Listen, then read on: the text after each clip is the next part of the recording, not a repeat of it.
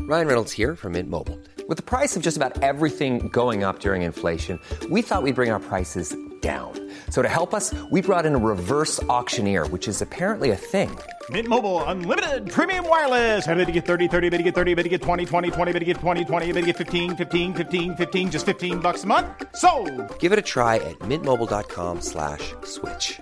$45 upfront for three months plus taxes and fees. Promo rate for new customers for limited time. Unlimited more than 40 gigabytes per month. Slows. Full terms at mintmobile.com. Hold up. What was that? Boring. No flavor. That was as bad as those leftovers you ate all week. Kiki Palmer here, and it's time to say hello to something fresh and guilt-free. Hello Fresh. Jazz up dinner with pecan-crusted chicken or garlic butter shrimp scampi. Now that's music to my mouth. Hello Fresh. Let's get this dinner party started. Discover all the delicious possibilities at hellofresh.com. This podcast is part of the Planet Broadcasting Network. Visit planetbcasting.com for more podcasts from our great mates.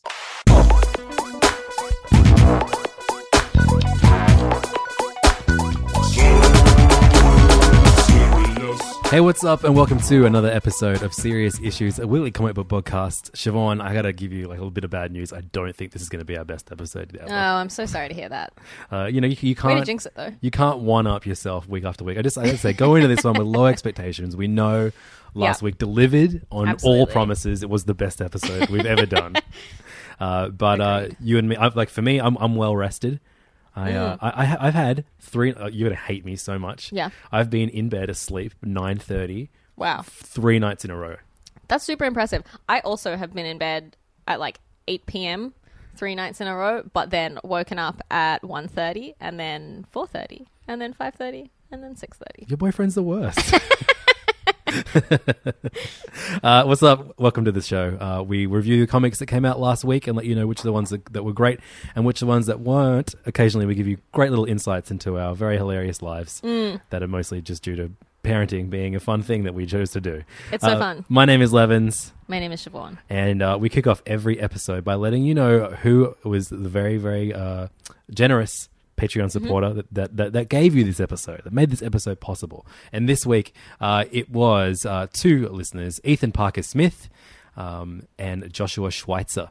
Uh, both of whom are quite active in our uh, Facebook group and uh, share many hot takes and hot opinions that I agree with immensely. Oh, that's good. So Joshua and Ethan, thank you so much for uh, contributing to the show, for being big fans of the show, and uh, this episode is because of you.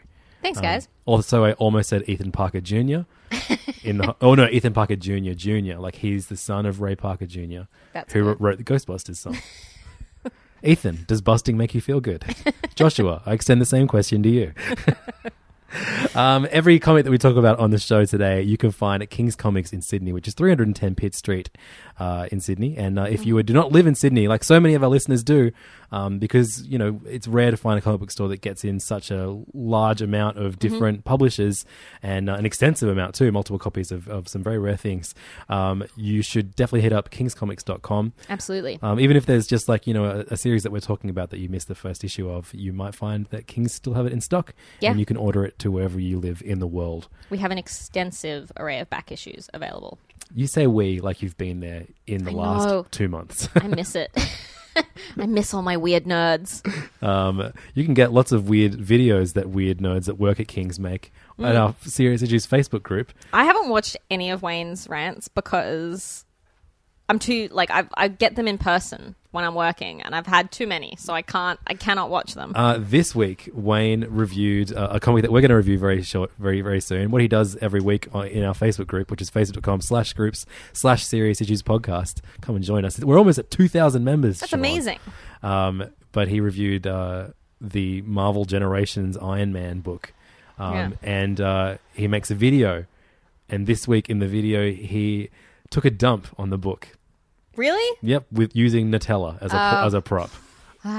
He's done that before. Wayne is It's a like thing that he does. Wayne. Okay, so Wayne is like this weird. Um, I got a lot, got a lot of time for Wayne. He's pretty hilarious. He He he go- he co-hosted an episode when you were uh, on your maternity leave. that's good. Um, he is really into pranks, Yep. as all Um, men in their thirties are. I hate pranks. But because I'm he- not a man. the most hectic one he did, um, and it's really it's all aimed at Talia, poor Talia. Um, he sent her a message being like, "Hey, look, this is really embarrassing, but we're out of um, toilet paper in the men's bathroom. Could you please bring me some in?" And she was like, "Yeah, absolutely, no worries." And so she comes in, she passes him a roll of toilet paper under the door, and he goes, "Thanks," and wipes Nutella on her hand as if it was his poop. And she was very upset, understandably. And we're still trying to figure out ways to get back at him. And he's really afraid of, uh, like, he has a weird thing about breast milk. So I'm thinking I can be involved in some way. What? well, you could be like, I, I, I need, I need toilet paper. Can you please bring toilet paper? And then wipe breast milk on his hand. It's like a classic prank. Yeah, classic. Uh, so yeah, if you want to see a man take a dump of Nutella on a comic book that we're going to talk about today, And Uh, why instead wouldn't of hearing you? us review it, uh, head over to our Facebook group and uh, be, you could be the 2000th member. Mm. Uh, Siobhan, every week we start. Um, our first reviews are of all the new number ones that came out last week. We call this segment First Things First. There were a whole stack of So number many ones. This week. Good lord. Uh, and this is the most painful part of our, our jobs, I, I- I say, while doing that bunny ears thing in Yeah. the air. What Air- do you call them? air In the- quotations? Yeah.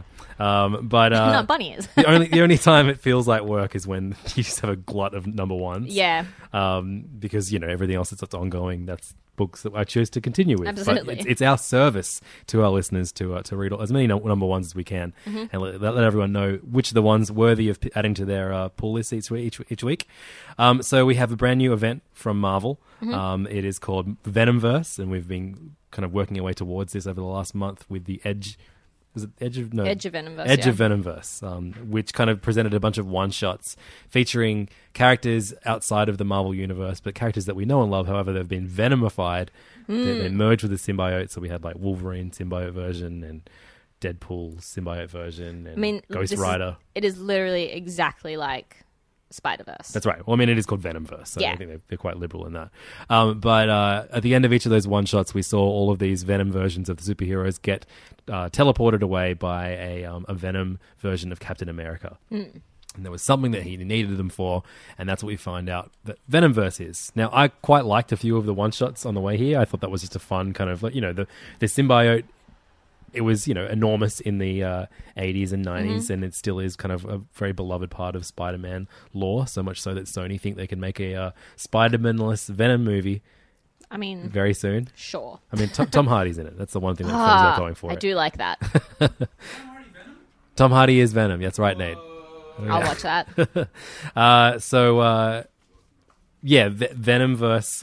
I guess you know it, it, it, it's it- this is definitely one of the fun, dumb events that uh, don't, doesn't really amount to much. It's just a fun thing that you can read or or choose not to read if you don't want Absolutely. to. It happens outside of main continuity, so you don't have to like it's not going to show up in Avengers. That's right. Um, and uh, the last event to do this was uh, Monsters Unleashed, which was written by Cullen Bunn, who also writes Venomverse number one, making it this his 60 Eighth. 60,000th uh, number one. He's released almost as Lord. many number ones as there are weeks in a year this year. It's just bonkers. We will do a final total at the end of the year Mm. um, and ask Send him a trophy. yeah. The num- you're, you're the number oneest creator. uh, art on this one is by Ibon Coelho. uh, I really like the art on this. Colors by Matt Yaki. Um, and so this sees um, a lot of the characters that we've already vi- visited.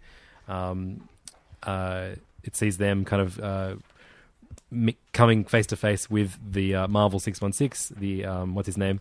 Eddie Brock. Eddie Brock version of Venom that we've been reading in Venom recently, um, and uh, we learn that there's like this is where we just went out the window where it's like, like I have a theory that Cullen Bunn is a very capable writer, but he he just does the bare minimum of what's expected from a story. It's kind of like Yeah. oh, it's a Venom story with different kinds of Venom for it, and he's like, okay, cool.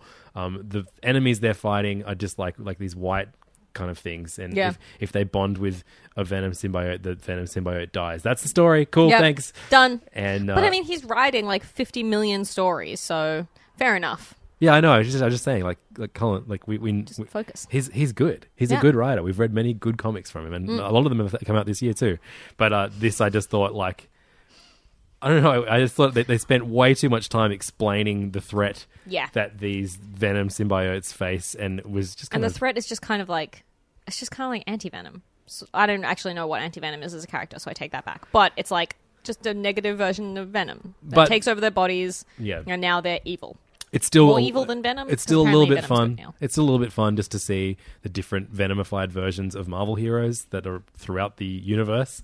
And villains, there's a Villains, yep. sort of weird Dr. negative Octopus. Venom version of Doctor Octopus. Doctor Venompus. Pretty good. good. Yeah, but um, It's I- I'm- fine. uh, You're right. It is. It is like that's the thing. Like we say, we say that a lot. It just means it is neither good nor nor bad. Yep. And uh, Columbine is the master of number ones that are neither good nor bad. Um, I think if you were a diehard Venom fan, I guess you maybe th- this is much more of appeal to you because Yeah. you just like seeing black goopy stuff all over your favorite characters, and you get that in spades in this issue.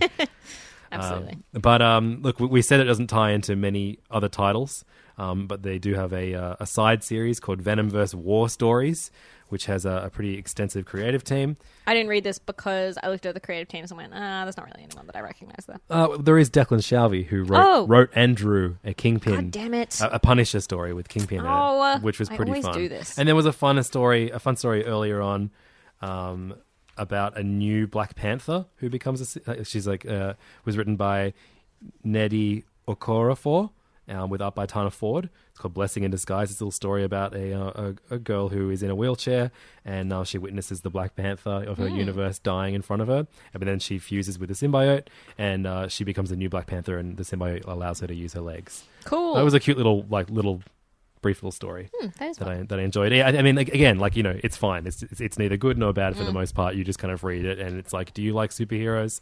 There's like a a, a Venom version of uh, of Rocket Raccoon having a fight with uh, with Carol Danvers as Sounds Captain like America, my worst nightmare.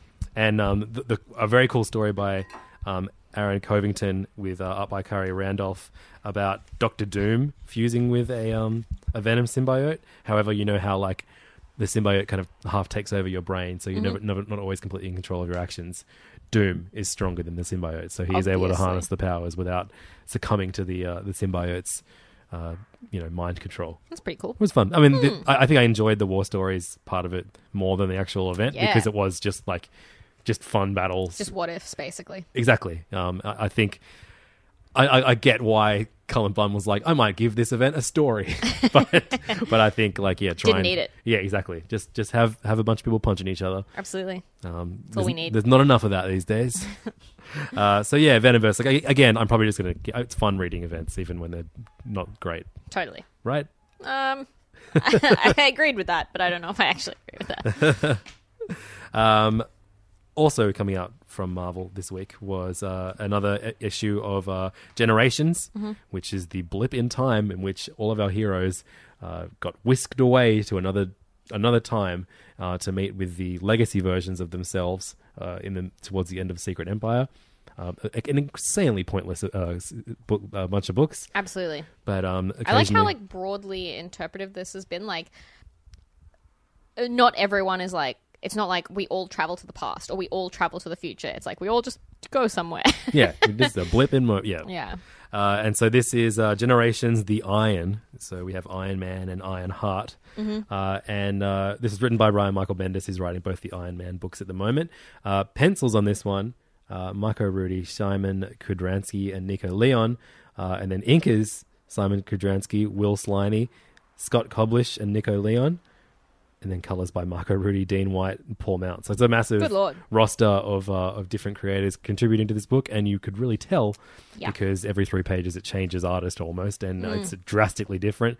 It starts off with a uh, like a kind of painted esque kind of style with quite dynamic pal- panel layouts, Mm-hmm. and I was like, oh, this is quite fun. Mm. Um, and uh, then it gradually deteriorates um, as different creators are brought on to quickly. Uh, emulate the style of the art from the first three pages after that artist decided he couldn't do the full issue uh, 'cause It's always, comic books It's always fun when that happens. um, the story sees uh, Riri Williams, who is currently known as Ironheart, um, whisked into the future. Um, and she is the first hero to do so in these Generation books, um, where she comes face to face with uh, Tony Stark, as we've seen him in Infamous Iron Man recently. Um, uh, is, it what, is it what the Doctor Doom Iron Man book's called? I think so. Yeah. Um, so he, uh, yeah, he, he goes uh, i- basically in, in the future, Tony Stark becomes the Sorcerer Supreme. It's pretty funny. Um, and so we see Riri Williams talking with him. And I thought, oh, this will be fun. And it wasn't. Mm. the end. Yeah. It was like it was kind of interesting. It did all that like it's slightly irritating when it happens in comics. Like I kind of love it when they're like, "Ah, foreshadowing of things to come. You will be known throughout the galaxy," and you know that like people aren't going to follow through with that in however many years or whatever. Bendis loves the character of Riri Williams. I think Yeah. I think he really overstated the importance of her role in the Marvel universe with this one though. yeah, agreed. Yeah. It was fine. Yeah, sure it was. I just sort of find, uh, like, I don't find their banter especially engaging, and I know that's like kind of Bendis's. Yeah, look, I, I'm Thing. gonna I'm gonna go out and say I think this is the first genuinely bad Generations book so Ooh. far. Um, not that any of them are particularly good so far. I like the Thor the Thor one. A Yeah, lot. the Thor one was pretty good, Um, but uh, and the Wolverine, The Wolverine's one made me there was- cry. yeah, like, like, there, there was there have been some good moments, but th- I think this one overall just felt ex- exceed, like oh, very pointless. Yeah, super unnecessary. Um, and like just really like back scratchy for Bendis. Like, ah, this character that I've made means so much. yes, a hundred percent, totally. Um, and yeah, the art the art switch up so frequently. It's just it's just never good in a book. Yeah. And, and when this book, you know, this book is pointless. It could come out whenever, Mm. and it wouldn't matter. totally. Um, I don't know why they didn't just go. You know what? This generation's book can come out in March. Yeah, absolutely. Uh, so yeah, maybe give this one a skip. Maybe don't take a Nutella shit on it, but Yeah, just skip it. no one ever needs to do that. Stop doing that way. Stop encouraging him, everyone.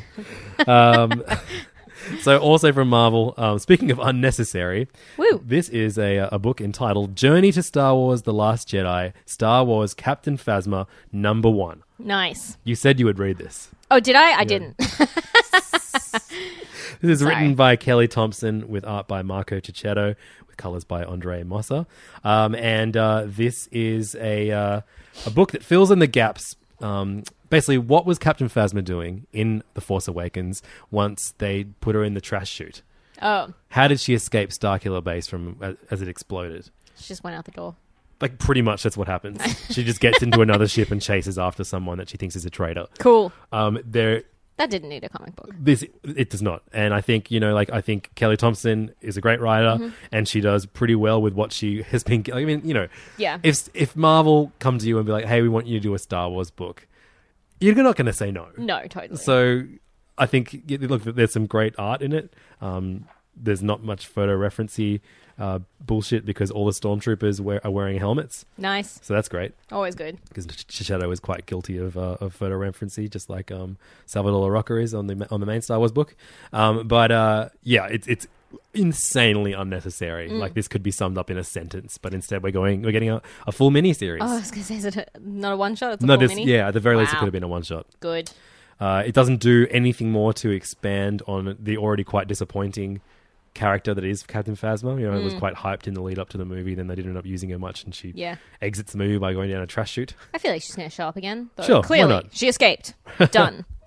Uh, maybe she'll die in this. That'd be crazy. That'd be good. But Siobhan, that wasn't the only Star Wars number one that we got this week. It's also not the only one that I didn't read. Hey, at least you're consistent. um, Star Wars Adventures number one is uh, notable because it is a Star Wars book, a comic that did not come out through Marvel. yeah, that's interesting. Um, this one was uh, sent out to IDW. Um, it's a much more uh, all ages affair um, and uh, features all ages kind of adventures with different Star Wars characters throughout all of the different movies. Uh, so the main part of this book is a uh, story that was written by Caven Scott with art by Derek Charm Oh, cool. which was my favorite thing about the book. Um, it is a story about Ray. Lovely. Um, and it's just Ray being a scavenger. Um, she rescues Unkar Platt, who is Hmm? the four portions blob blob guy that Simon Pegg did the voice for. That's good. Um, who was quite rude to Ray in the movie, which was confusing because in this comic she rescues his li- saves his life. I didn't realize that Simon Pegg did the voice of that. Yeah, and he also did like the mocap for it too. Oh, He was he just uh, Wow, lucky be- old Simon Be Pegg. blobbier. be more of a slug. he's just like living his nerd dreams, huh? Yeah, there, there, there are a plays few actors Scotty. that, that managed to do that. Yeah. Yeah. Um, but it, it was a very sweet story. It, I mean, I, I think if you were looking for a, a, a good uh, Star Wars comic, especially, you know, there, I'm sure there are a lot of female, younger female um, Star Wars fans who are looking for something to kind of expand their love of Star Wars with. This is a lot better of a choice than uh, all of the Marvel books that they've put out so far. It is very nice how many. Oh, I'm so sorry. Oh, I Hang know on one one second. young male Star Wars fan who does not want any Ray stories in his life. And Shatterstar will be happy to know that there is a, uh, a backup comic featuring the male Star Wars character Obi Wan Kenobi, Finally. um, written by Kayvon Scott again with uh, pencils by John Somaravi. Ravi, Somar- fuck Yep. it. Yep. Nailed it. Inked by Sean Parsons and colors by Charlie Kirchhoff. Um, yeah, I think look, it's, it's a really really sweet package. Again, it's you know them telling stories that don't really have have to matter Phew. which is fine and Yep. fun, but you know, there's not much weight to the to this series. Um, I think That's may- good. yeah, I think this, when, once this is collected, I think it's it it, it, it makes more sense as a, as a collection Yeah. than it does as a, as, a- as a single issue. But uh, yeah, you know, it, it's cool for what it is. It's cool. Hmm, Cool. It was better than the other all the other Star Wars books I read this week. um, so let's talk about DC. Oh, I like. I think I should be congratulated for actually reading this because, like, just looking at the cover, I was like, "Oh, this is this is." Let not alone for the me. creative team. Yeah, exactly. I looked at the cover and I went, "Oh no!" And then I saw the creative team and I went, "Oh no." Um, so DC have um, last year started to do a bunch of um, Hanna Barbera. Well, it was the year before last, wasn't it? I don't know. Time because yeah, I has no think meaning for me. yeah, because the um, no, it was last year. Um, the Scooby Scooby Apocalypse. Spoogle, but that's like up to issue seventeen now. Fuck this world. is anyone still reading that? yeah, I guess. Let so, me know. Obviously, yeah. That's I want to know. hilarious. I want to know where it's gone. We used to have someone that used to always be like, "It's great, stop bagging it." I don't think he stopped doing that now. So he's either he either agrees with us or is not he's listening to the left show it anymore.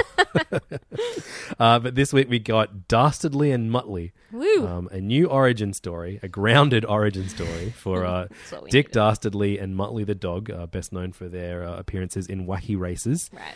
Um, and uh, this was written by Garth Ennis. So, of course, he makes Dastardly and Muttley uh, two uh, fighter pilots because he loves He loves war. He loves the war.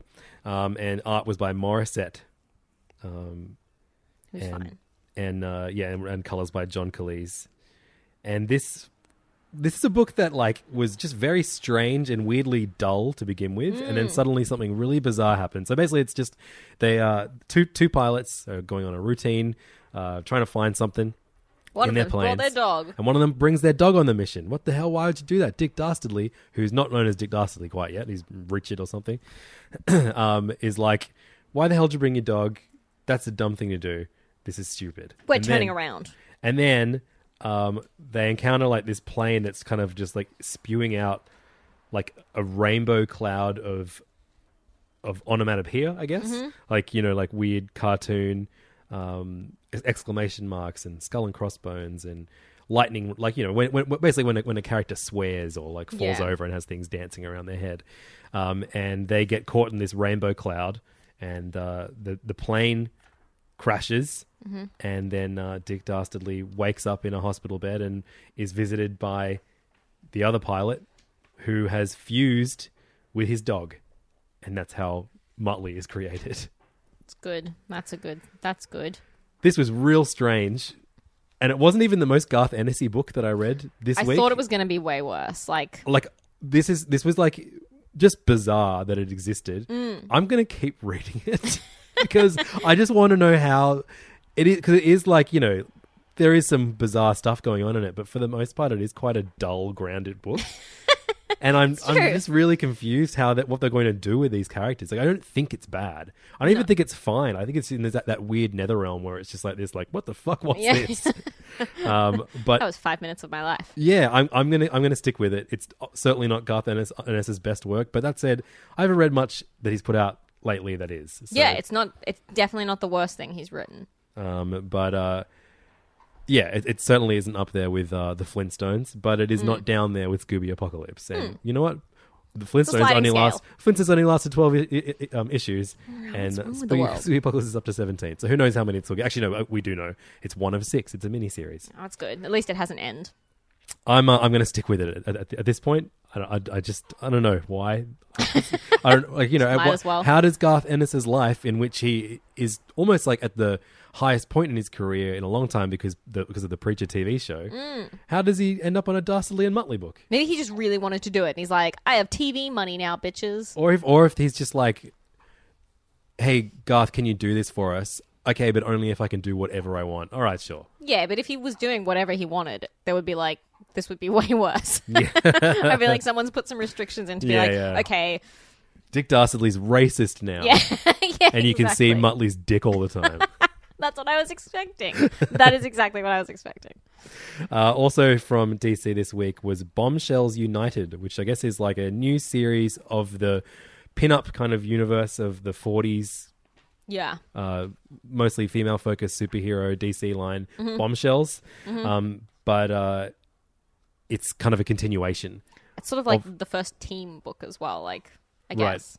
Um, I've I read read all. I read a, an annual, a bombshells annual Yeah. early on in the show. I loved that annual and was like, I'm going to read more of these bombshells. I haven't. Obviously. So I saw this and I was like, okay, cool, I'll read it. Um, it's by the Marguerites. It's by Marguerite Savage on art and Marguerite Bennett on writing. that is funny.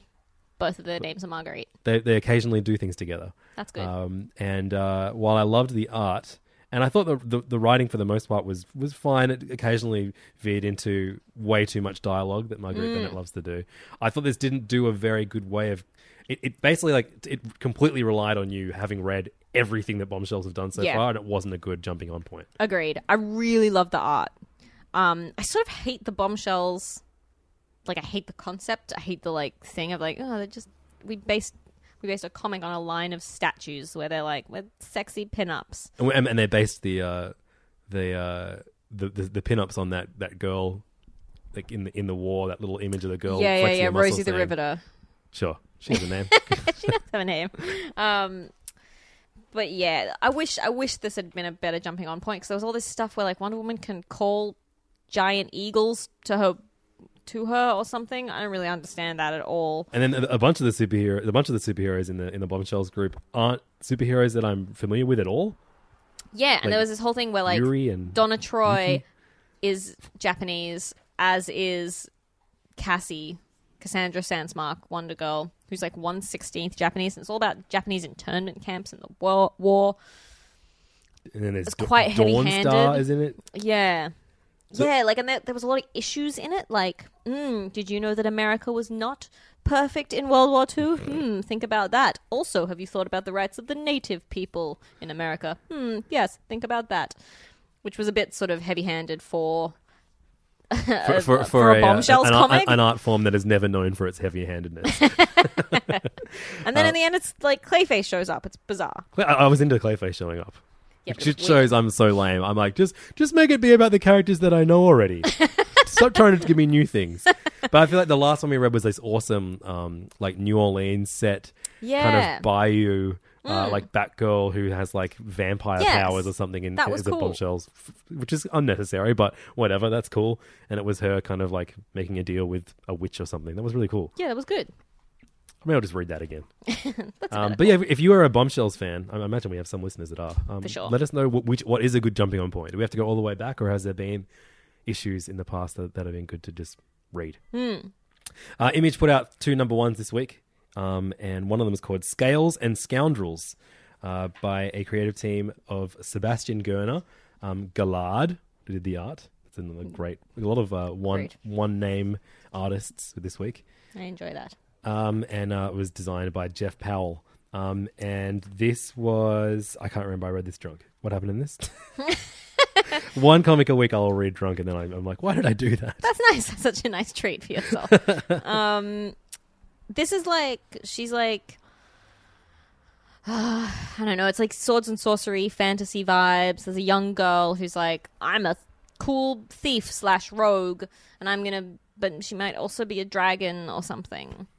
I That's didn't love right. this. Yeah, I think yeah. You know what? Maybe It's I, maybe I interesting wasn't how many even drunk. like I definitely swords and sorcery kind of stuff is going on. you weren't even drunk. You just didn't care. yeah, because I only drank last night and I didn't read any comics after that. So who knows why I think I was drunk while I read this? I I, I just don't think it made too much of an impact on me. Yeah, I Um, wanted to like this a lot more than I did. I felt we're getting a lot of fantasy books at the yeah, moment. it's weird, huh? I'm Wonder like, why. like honestly, like one is good for me. I love fantasy. Um, maybe it's because Game of Thrones. Is it the Game of Thrones effect? I'm sure it is. In which case, this could use a lot more dicks.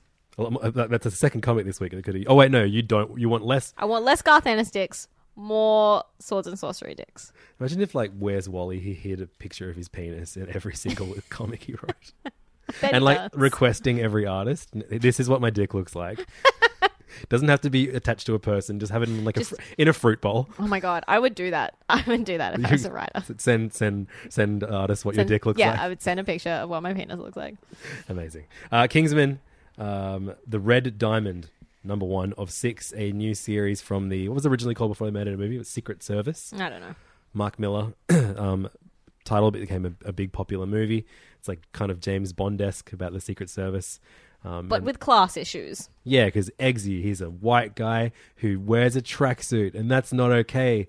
But he has to be in the Secret Service anyway. Now he's got to wear a suit all the time Uh, or so th- something. This wasn't written by Mark Miller. It was written by Rob Williams, who I enjoy as the writer of uh, Unfollow and Suicide Squad. Um, art was by Simon Fraser, and uh, this opens with Eggsy on a mission uh, saving Prince Philip. Um, Ah, and as Good soon lord, as- that was an annoying sequence. Yep, and he ends up punching Prince Philip out Uh-huh. For being rude. there for being rude about class. He I was hates like- tracksuits too. And like the whole thing of like, oh, the Greeks are kidnapping Prince Philip because of economic issues, but they don't even know that Prince Philip is Greek. As if that would make a f- difference at all. Um, look, I thought this was quite like pretty in line with the Kingsman movie. There was like a dumb erection joke on like the second Oh, the yeah? second page. But um, it, this to me felt way more like a Garth Ennis book Yeah, than uh, absolutely. than the book that Garth Ennis wrote this week. Um, look, I think th- this is just a this this is a, a, a series, a franchise that is not for me Agreed. because um, I'm not a 14 year old gross little boy. I am, and it's still not for me. um, I did enjoy the sneak preview of a new Steve Gross and Dave Stewart book at the back called Maestros. Did you flick through that? Mm. Yeah, that looks cool. I know I huh? just said less fantasy, please, but this looks like my kind looks of like fantasy, cool fantasy. in which a big giant like goblin guy kicks someone's face apart. Look at that! Whoa. Yeah, that was good. I like Steve Gross is a very good gore artist. Um, and also, yeah, I mean, it, it, it, it's- he has there's a, there's an essence of like Frank Quietly of to his work as well. I, I think he would he'd be offended by that because he was probably making making comics well before Frank Quietly. Uh, But not as good. Yeah, but uh, yeah, it, this was a. I'm looking forward to that one. Maestros. Add it to the list of image books to look out for. Absolutely. Uh, Boom are another company that uh, regularly put out issues that I have like no knowledge of before reading them or seeing the number one, and then suddenly I get like, oh my god, I love this, and this is what I th- thought when I read a book called Lazaretto, issue number one this week, uh, written by Clay McLeod Chapman with art by Jay Levang. Um, and uh, this is like a uh, a college book about two uh, two freshmen, um, and we see them. Um, one is a boy, kind of. We, we see like just like you know hi- hi- his strict dad kind of giving him things of what he needs to do once he gets to college, and the other one is she she comes from a very religious family, and she, he, her dad's like, you remember you've always got God on your side. And I was like, okay, cool. It's going to be like a coming of age kind of graduation tale. It's not. Mm. It's about zombies. It's outbreak. there is a there is a virus outbreak, and everyone on campus has this virus, including the girls, um, Rumi, um, who is like this like punk kind of like dreadlocked punk girl who gets worse and more and more disgusting looking as the book advances. Um, and uh, I was really wrapped in. Uh, You know, this is a kind of story we've seen a hundred times, but um, I loved the um, the the symmetry of beginning the issue uh, on like the uh, the welcome to Yersin and University kind of open day, and then the same shot at the end, but the um, the university has been um, Quarantined. quarantined, and we see like lots of men in yellow suits taking the place of different families looking at the campus. Um, I'm on board. This is a cool book. yeah, this was good fun. Um, Boom, enjoyed this. Boom c- consistently doing really great things from you know like for for teens as well. Yeah, absolutely. Great books for teens, Great books for teens. not 14 year old disgusting little boys though. We hate them. even though Siobhan is one. I am one. Um, so that was a, that was a really nice surprise, and Mm-hmm. so too was another book from Oni Press. Oh, I didn't read this. Siobhan, this is written by Paul Tobin. Ah. Um, it was called Made Men, and Paul Tobin's best known for writing Bandette, Mm-hmm. um, and I think he won an Eisner for that too. Um, but Wins a uh, lot of awards. art by this was, was by Arjuna Suzini, with Oh, look colors by cool. Gonzalo Duarte. And uh, in this book, it looks like a regular cop procedural Mm-hmm. in which a bunch of special, uh, what do they call it? Like, s- what's the special forces? Special, I guess I don't know. it's about something like that. so, special police. um, one by one, they are all killed in a matter of seconds after they're ambushed Whoa. by a bunch of criminals. And it's narrated by um, kind of like their, their the head of the special thing that they are. Nice. Um, as she watches all of her friends die around them, and she and she's helpless to save them, and uh, she is finally you know, like six pages in, she is executed by the uh, the four criminals who have assembled to take all these uh, uh, special elite forces out. Um, and as soon as they walk away, we see her get back up, and it is revealed. Guess what's revealed? She's a Frankenstein. Cool. cool. She's not a Frankenstein's monster. Oh. She's she a Frankenstein. belongs to the the, the, the family Frankenstein. Right. Okay. and um, she uh, you know ha- has been studying. Um, I think it's like her, her grandma, Grandma Frankenstein. She did all of the work that um, her husband took the credit for. Classic. Classic men. And so, not only is she now up and walking after being um, executed um, by these criminals, she then decides to resurrect her all of her partners that also died at the start of this issue. And this is what the elite force looks like now. Oh my god. There's like a monster one. They're they, they're all basically they've all been reincarnated. They're Frankenstein's monsters now. Yeah. and and one this of is them's like, half a lion. Why is he half a lion? I don't know. I guess we're gonna learn that later on. But this was Cool. like a mean, you know, just like So I feel silly. like three. No, no, there are a few like three words that will win me over pretty quickly. I'm a Frankenstein. I'm like, yep, on board. Yep. Done. Sold. Absolutely sold. Um, was this that? Was, was that? Do you read any more number ones this week? Um, I read The Girl Who Played with Fire, which is the um, first part of the next Girl with a Dragon Tattoo. I can't remember what that trilogy is called. So did they release all the uh, the rest of the issues? of The girl with the dragon tattoo comic adaptation. It was only two issues. Oh right, they sure. packed a lot into um, two issues, and I think this is probably going to be the same. Um, but I still, I still enjoy this. It's good. Like it's hard, it's a hard read sometimes, but um, it's good. this comes out through Titans. Um, was it called Hard Case Crime? Hard case crime. The yeah, imprint? I like it, and it's like a, uh, it's a reprint of the European adaptation, the artwork by Man- Manuel Carrot. Hmm. And Carrot. Gonzalez. Excellent. Or I don't. Is it I- Carrot? no. Corot. I'm sure it's Yeah, Corot. It's There's only definitely one not R Carrot. Um, but Manuel Carrot is an incredible superhero name for someone who's part carrot and part man, European. but I really, I still really like this. I think it's a, it's a good adaptation. Um, I read two number ones that I'm just going to go out here and say this. You did not even I yeah, like, I bat an eyelid to. actively was like, I'm not reading. that. I was gonna send you a message even and be like, I'm not reading Yoga Hoses or Fruit Ninja because fuck that. Okay, so I read the first uh, book that Smod Comics put out, Ugh. which is Kevin Smith's uh, Smodco, Smodcast, Smod everything. I don't even know what SMOD stands for. Don't let us know. I'd rather not know. Um, but he he and Dynamite Suck my old dick. Sorry, I'm sorry. you know what? It probably is called that. That's probably what it stands yeah, for. like it's Kevin Smith. Um, and uh, so Dynamite have done this with Smod Comics. Um, and this is Yoga Hoses When Colleens Collide. Um, and this is a, I guess, like a prequel comic for the Yoga Hoses movie, which is a movie, which is a movie that I haven't seen and I wish I could never see. But um, my other podcast, Hey Fam, Oh no. we've just uh, uh, for those who don't listen, we've spent much of the last m- couple months uh, dissecting a tweet that uh, Kevin Smith did uh, years ago now, Oh, that classic one, which I now know off by Horrifying. heart. Yeah, yeah, yeah. Ten years in, and we bone like we like, like we're cheating on each other with each other. It's so horrible. Um, Yeah, Yeah, you a, don't- a decade plus, and her taint slash brown slash. So wait, sorry, her clit slash brown slash taint area still pones my dick. pones. Pones, P capital O W N S. For Ah, tho- those of Hey Fam, romance. for the crossover Hey Fam listeners, you've heard me force Angus to begin every episode by reciting that by memory, and he's actually gotten much better at it than I am. It's really upsetting. So this book, um, like, it's baffling because the writer of it is Kevin Smith, who I feel like has the money and clout to produce a better comic than And what he's this written is. like okay comics before. like People like his comics that we think are Green okay that Arrow. other people actually genuinely Yeah. love.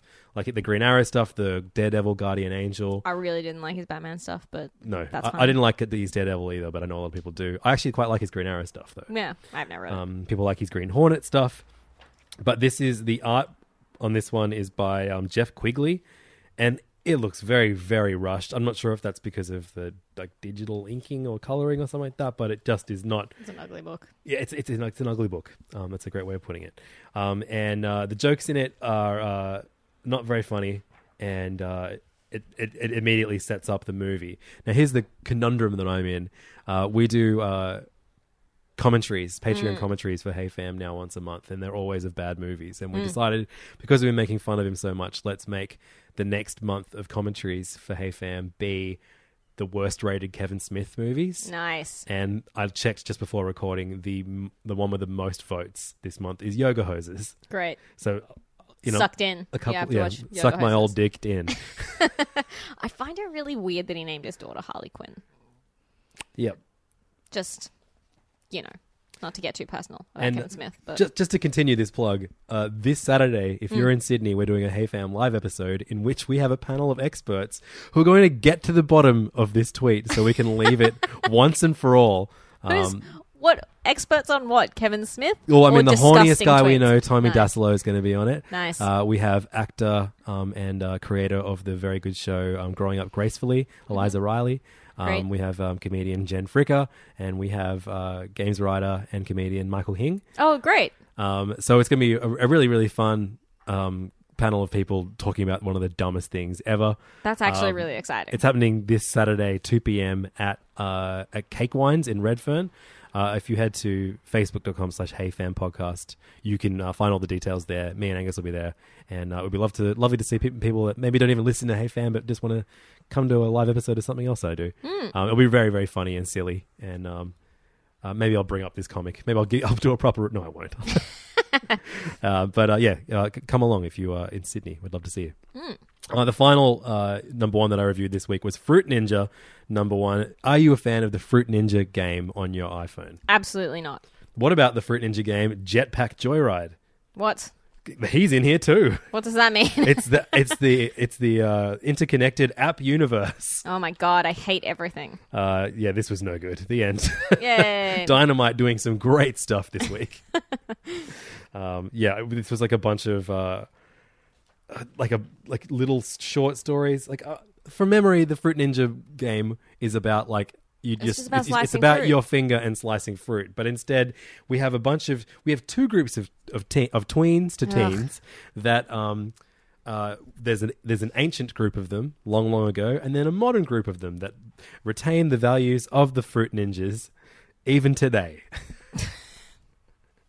this was so shit. Why does it exist? I don't know. Fuck you, Dynamite. But just make like this was worse than Grumpy Cat meets Garfield. Is that like the new level? the scale. Ugh. I don't know. That, that's certainly not the worst. That, that was actually like you know weirdly well put together. Mm. The art on this is the is the best thing about it by um, uh, Scott Brown and Rory Coleman. But uh, I just don't think that any like children who are like, yeah, I love playing Fruit Ninja on my mom's phone would be like, I want to know more Here's what's about these funny. ninjas. The only people credited are the artists, colorists, letterers. Oh, here we go. And it was all written by Nate Cosby. I thought, I thought he, I thought no one wanted to admit that they wrote this comic. Those are our reviews of all the number ones that came out last week. Uh, if you would like to uh, share your thoughts on any of these new series that you may have uh, read alongside us, maybe you disagree with us, maybe you agree with us, maybe you want more details about whether you should pick up Fruit Ninja number one. Uh, the best thing to do is come and chat with us at our Facebook group, which is facebook.com slash group slash serious issues podcast. We'd love to have you there. And, uh, you know, even Fruit Ninja comic related discussions uh, are, uh, are celebrated. Absolutely. All things comics. Tell us why you like it, and we'll ban you from the group. Uh, now it's time to play a little game called Roll the Dice for Image, Marvel, or DC. Siobhan, I hold a dice in my hand. It is green with white spots. It sure is. Should those dots roll up one or two, we'll talk about Image first, three or four, DC first, and five and six, Marvel first. Rolling the dice, here we go. Two, Image first. One, Image.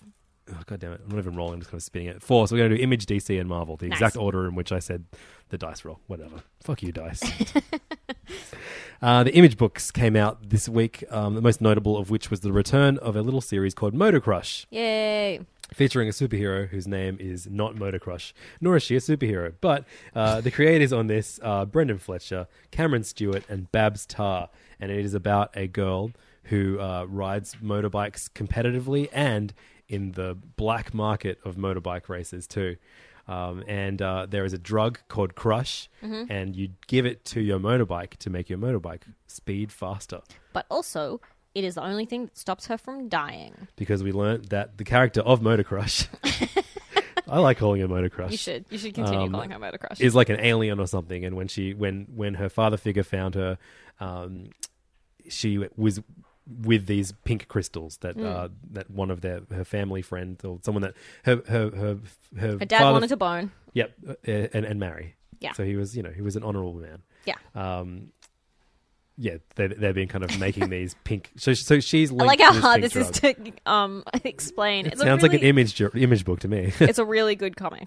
Yeah, it is I- high concept. I- I but thought I was getting they over it. Communicate it The- clearly. in that first arc, I thought I was like, yeah, I've seen all, I've read all I need to with this book. You Mm. know, maybe it's not for me. But this was a great return to this world. Absolutely. and, uh, it's it's kind of filling in the gaps too of like the the the you know teenage years Mm-hmm. of the character Murder Crush, and the tragic events that um, lead to. Not only her and her father kind of uh, skipping town, but also the creation of this pink drug that it now affects everyone in this comic's life. and also, why her dad has a peg leg. That's right, a peg leg that he made himself because he's a mechanic. He's a real good mechanic. It's a good comic. Yeah, and uh, the art is excellent. Colors are wonderful. Mm-hmm. Um, and uh, yeah, I was very happy to see this back in my stack this week. Agreed. I'm glad I stuck with it instead of like going like meh. Image books. I feel like get they should get they deserve two passes for the most part, Mm. unless they're written by Howard Chaykin or they're about craft beer. Agreed. Um, did you read Elsewhere number I two? did. I did. Did you read the first one? Would- No. that's fine. my, my recount for you was enough. Yep. That's how good of a recounter I am. I So understood this it is the all. book, Siobhan, that um, is about um, missing people and where Mm-hmm. they show up. It's another one set in a fantasy world with dragons. Hmm. Um, and uh, I kind of thought they were aliens, but no. no, I mean, you it's think they're fantasy. It's like, dragons? they're orky, No, they are orky. goblin esque. Um, and there's like Mm. Sexy. there's a monarchy and stuff like that. I feel like, yeah, I don't know. Um, so Elsewhere is about Amelia Earhart. Mm-hmm. She's the main character, and she wakes up in this fantasy world. And at the end of the first issue, we learn that another person that is being held prisoner by these fantasy people is DB Cooper, who was a man that I was like, "Who the fuck's that?" Yeah, who the and fuck then is that? all of our listeners who are very, very proud, proud Planet Broadcasting fans uh, recommended I listen to an episode by our friends over at the Do Go On podcast. Who Siobhan, we might actually be doing an episode with potentially Mm. Oh, in that's nice. November. Um, but uh, I should a listen to live, their podcast. a live episode. Um, but uh, yeah, so I I listened to that. It was great, and um, hopefully, whenever they introduce another missing person that I have no idea about, do go on have done an episode about them too. That would be In good. fact, do go on makers, you should uh, contact the creators of this book, Jay Ferber, Samai Kesgin, oh boy, Ron Riley, and Thomas Mauer, and uh, maybe find out which missing people. Come up soon, and then at the very least, your listeners can tell me that I can listen to your podcast again. Not that I'm Hmm. Good. not a subscriber now. I mean, that seems pretty self-serving for you. Yeah. Which is all the more reason to do it. Uh, so this um, saw DB and uh, Amelia teaming up and escaping the prison. And uh, it was quite a fast moving comic. Um, we now see them kind of free in this fantasy world and getting attacked by killer insects. Hornets, something like that. I liked this. This was cool. You know, it was like easy enough to jump on in issue two with a relatively um, short explanation of what issue one was. I like this. This is good fun. Silly team up. Silly historical team up. Are there any um, missing people that you hope show up? I don't know any other missing people. Does Who Harold else has gone Harold missing? Holt, Oh my Australian god! Yeah. Prime Minister Harold Holt? Does does he does is he potentially someone that could because he just kind of like He just went swimming drowned. and never came back. Yeah, and they named a pool after him. It's a very poor taste. Australia. Um, that would be so funny if Harold Holt showed up. yeah, it yeah. okay. seems massively unlikely, fingers crossed. but I support that. Maybe if do go on, do contact the creators. Don't ask who's going to show up. Just tell them Yeah, that Harold Holt. is- I reckon they've already done a Harold Holt episode, and probably. I'm sure our listeners will let us know. Wait, so what is Do Go On? Do go on. It's basically it, it's it's awesome. Do go on refers to, um, like basically like there's three of them. Mm-hmm. They uh each each week they uh they have a, a topic. Mm-hmm. And um, one of well, each like, and one of them, it's their job. One of their job is to tell this topic, which is about you know the life of someone or, Mm-hmm. or a big event or or a company. Um, Nick Nick Mason went on and did uh, the history of Marvel Comics one time. Mm-hmm. Oh, wow. Um, and do go on refers to the fact that the other hosts continually interrupt Right. Hmm. make jokes while they're trying to tell this important story. And, you know, oh, but do go Right. Okay. Yeah, yeah. That's good. Yeah. That sounds fun. I should listen to that. on. Um, would you listen to it if it was called Do Gong On? Yes, I and would. It was, every I episode love was dugongs. about dugongs. They're my favorite. And it was just that sea they, beast. was- they just had to, they just had to give dugong facts. I really would listen to that. I want more dugong facts. Okay, maybe we'll do a spin off episode called Sounds du- good. Dugong On. I'm into it. Um, I read two image books that Siobhan did not this week, uh, the best of which was The Wicked and the Divine, uh, issue number 31. Um, and uh, man, everything is coming to a head, and it's crazy. And uh, I know a lot of people said that like the kind of slow moving nature of the last few issues was infuriating, and a whole bunch of crazy shit goes down now. Um, with uh, one of our characters siding with someone who proves to be at the very end of this issue extremely evil, and we and we lose another character at the end of this issue in a very uh, violent way. Oh no. It's a great book. It looks beautiful. Yeah. And uh, when Makes it, me when it's sad every firing, time I on- see it that I'm not reading it. I reckon you could just borrow all those trades and do a binge. You, You'd love it. it I, I, this would read very well in trade format too, and I think a lot of our listeners uh, choose to read not just this, but a lot of image books that way. Yeah, makes sense. In fact, I think that's one of the questions that we're going to have to answer in our Q and A episode that we're putting up next. Ooh. Uh, finally, I read The Walking Dead, issue number 171. Uh, this issue is called Fear the Princess. And the princess refers to a brand new character that the uh, survivors encounter when they go to a new town. Uh, she is the sole resident of this town, and uh, she can be seen on the cover in a big pink, f- f- like feathery, jacket. fluffy jacket and big purple hair because she just dyes her hair whatever because she's bored and alone. Um, and Fair it enough. felt very much like Robert Kirkman just being like, "Oh, check out this crazy character! I bet you can't wait to see her on television." Hmm. Um, so it even feels like it was written specifically for an actor in mind. It's also pretty funny because a character who dyes her hair multiple colors in a black and white comic may n- not come across that Yeah, well. but you know, here she is on the cover in color, and uh, the show isn't black and white, That's true. and then way more people watch that than read the book. So, yes. Uh, look, it, it is very cynical of me to take that approach when looking at this I- issue because it was a fine issue, besides, like you know, besides me being a dick. Um, and you know, 171 issues of an extremely popular comic book is nothing to be sniffled at, Agreed. no matter how bad your cold. I haven't got a cold right now, by the way. Oh, I'm fine. Mm. I'm congratulations. in good health. Good job. Uh, DC is the next publisher we're going to be talking about. And uh, we're going to kick things off with a discussion of issue 30 um, of uh, Batman, written by Tom King, with art by The Mans.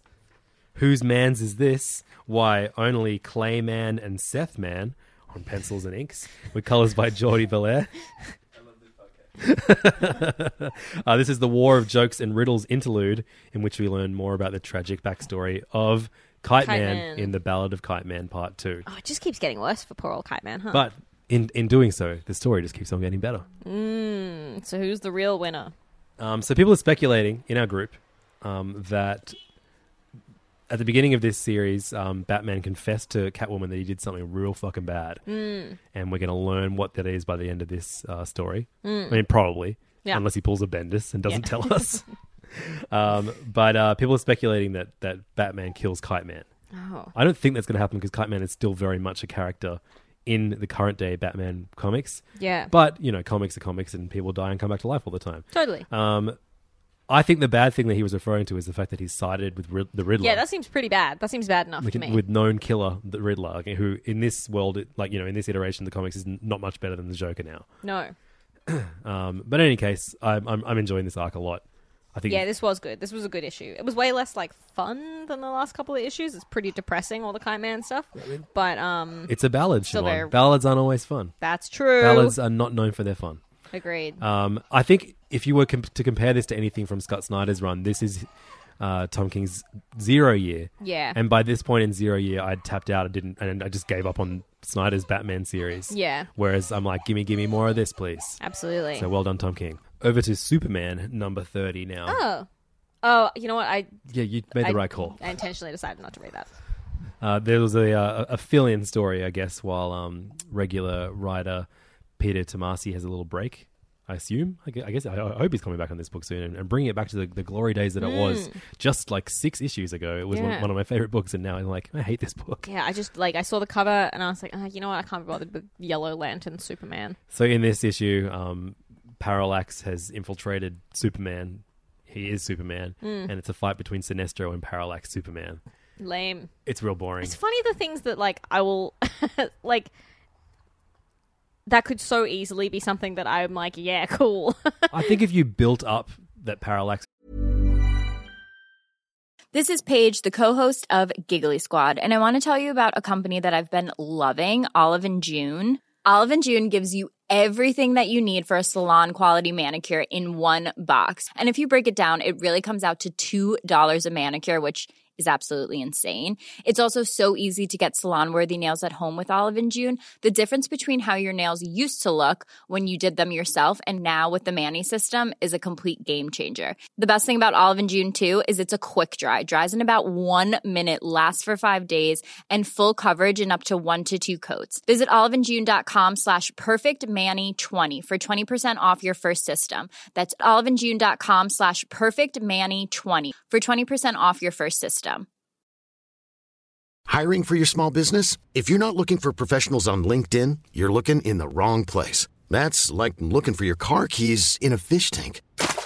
LinkedIn helps you hire professionals you can't find anywhere else, even those who aren't actively searching for a new job but might be open to the perfect role. In a given month, over 70% of LinkedIn users don't even visit other leading job sites. So start looking in the right place. With LinkedIn, you can hire professionals like a professional. Post your free job on linkedin.com/achieve slash achieve today. Many of us have those stubborn pounds that seem impossible to lose, no matter how good we eat or how hard we work out. My solution is PlushCare.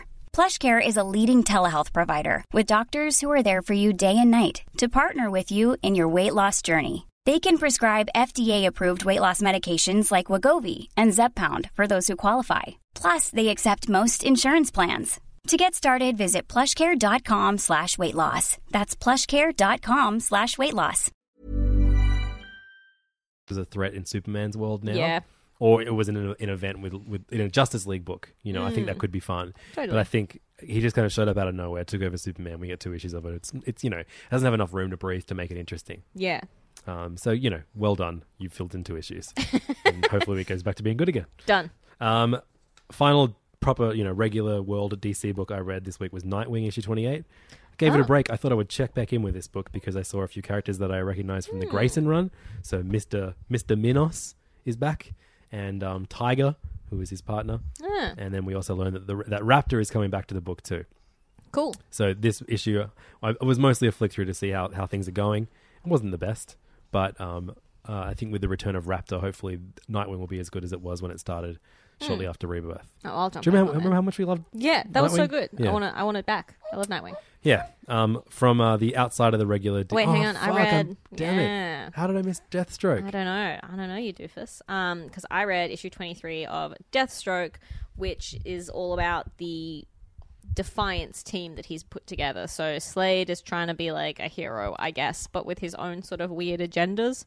Um, it's still really good fun. I think they're doing a really good job of like Jericho's really great in this, and they did a really good job of like, um, like he's bi, and they've just introduced that into it in a really good non-shitty way. Um, clever use of a team. I like this version of Power Girl. I like the stuff they're doing with Rose.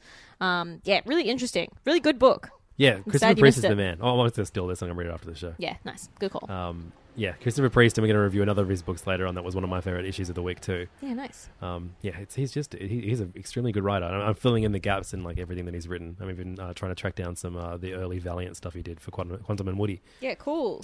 I'm Um, gonna sit down and read this all again. Yeah, yeah, we need to do that too. Um, Injustice Two this week um, is very very fun because not only is there one Plastic Man, there are two Plastic Men in this issue. Yay! Is in it this Plastic series Man's now. son? Yeah. Son of Plastic Man. yep. Nice. Plastic Plastic Boy. I don't know. I feel like he used to just call himself Son of Plastic Man. Am I That's- wrong? That rules. I don't know. But also has Animal Man, who has taken the um, side of Ra's al Ghul because Ra's al Ghul is going to wipe out most of humanity in order to save the rest of the planet. So the animals, espe- in particular, um, and because Animal Man can, you know, uh, emote with animals and feel their pain. And uh, in particular, there's a really somber moment where uh, he recounts seeing the last of a particular kind of rhinoceros die, Oh. and like saying that the, the, the pain wasn't in him dying it was in the fact that he'd spent the last year just being alone Mm. knowing his, he was the last of his species and animal man has an allegiance with Ra's al Ghul because he wants that to not happen to all these animals ever again Oh, that's actually kind of great. yeah yeah it was really enjoyable um, it's a cool book I like uh, you, you- I think you get a kick out of reading this in, in I know like, I should. you know one one rainy weekend Yeah. um, also, uh, uh, Animal Man conjures the powers of a leech at one point to kill the poacher, and just like really Whoa. gruesomely chomps his chest out. That's real good. Yeah, real fun. Um, good book. So just outside of the regular DC universe, we have the Young Animal universe, which we uh, we know i- that they're crossing over at some point. Um, but uh, I thought this was actually going to be the the final issue of uh, one of our Mm. favorite books, and I was like very sad. And we were already, I think, I feel like we last issue we talked about like you know how bad it would be for this to go and fuck DC Yeah. and blah blah blah. Yeah. But this is not the final issue, so I take it back for now. Uh, Shade the Changing Girl is uh, the issue we're talking about right now. Issue 12, written by Ca- uh, Cecil Castellucci and uh, Marley Zarcone, Andy Parks, and Kelly Fitzpatrick on art duties. Um, this issue saw. Um, was kind of a very very fast moving for this book, which uh, often takes its time with a lot of the emotional resonance of resonance of what's happening and scene to scene. This Mm. this is a very fast moving, um, like three different plots all coming to a head at once. Uh, issue that was uh, exhilarating Mm. um, as we see uh, the final moments of uh, the actor who plays Honey, uh, which is Shade's uh, favorite show, Mhm. um, and then uh, the aliens tracking her down, um, and uh, and also her friends from the other side of the country tracking her down too. Mm. Um, there was one great middle spread page of like where you kind of you can read it from any point and it- and, Yep. and it makes sense if you read it clockwise, which was really fun.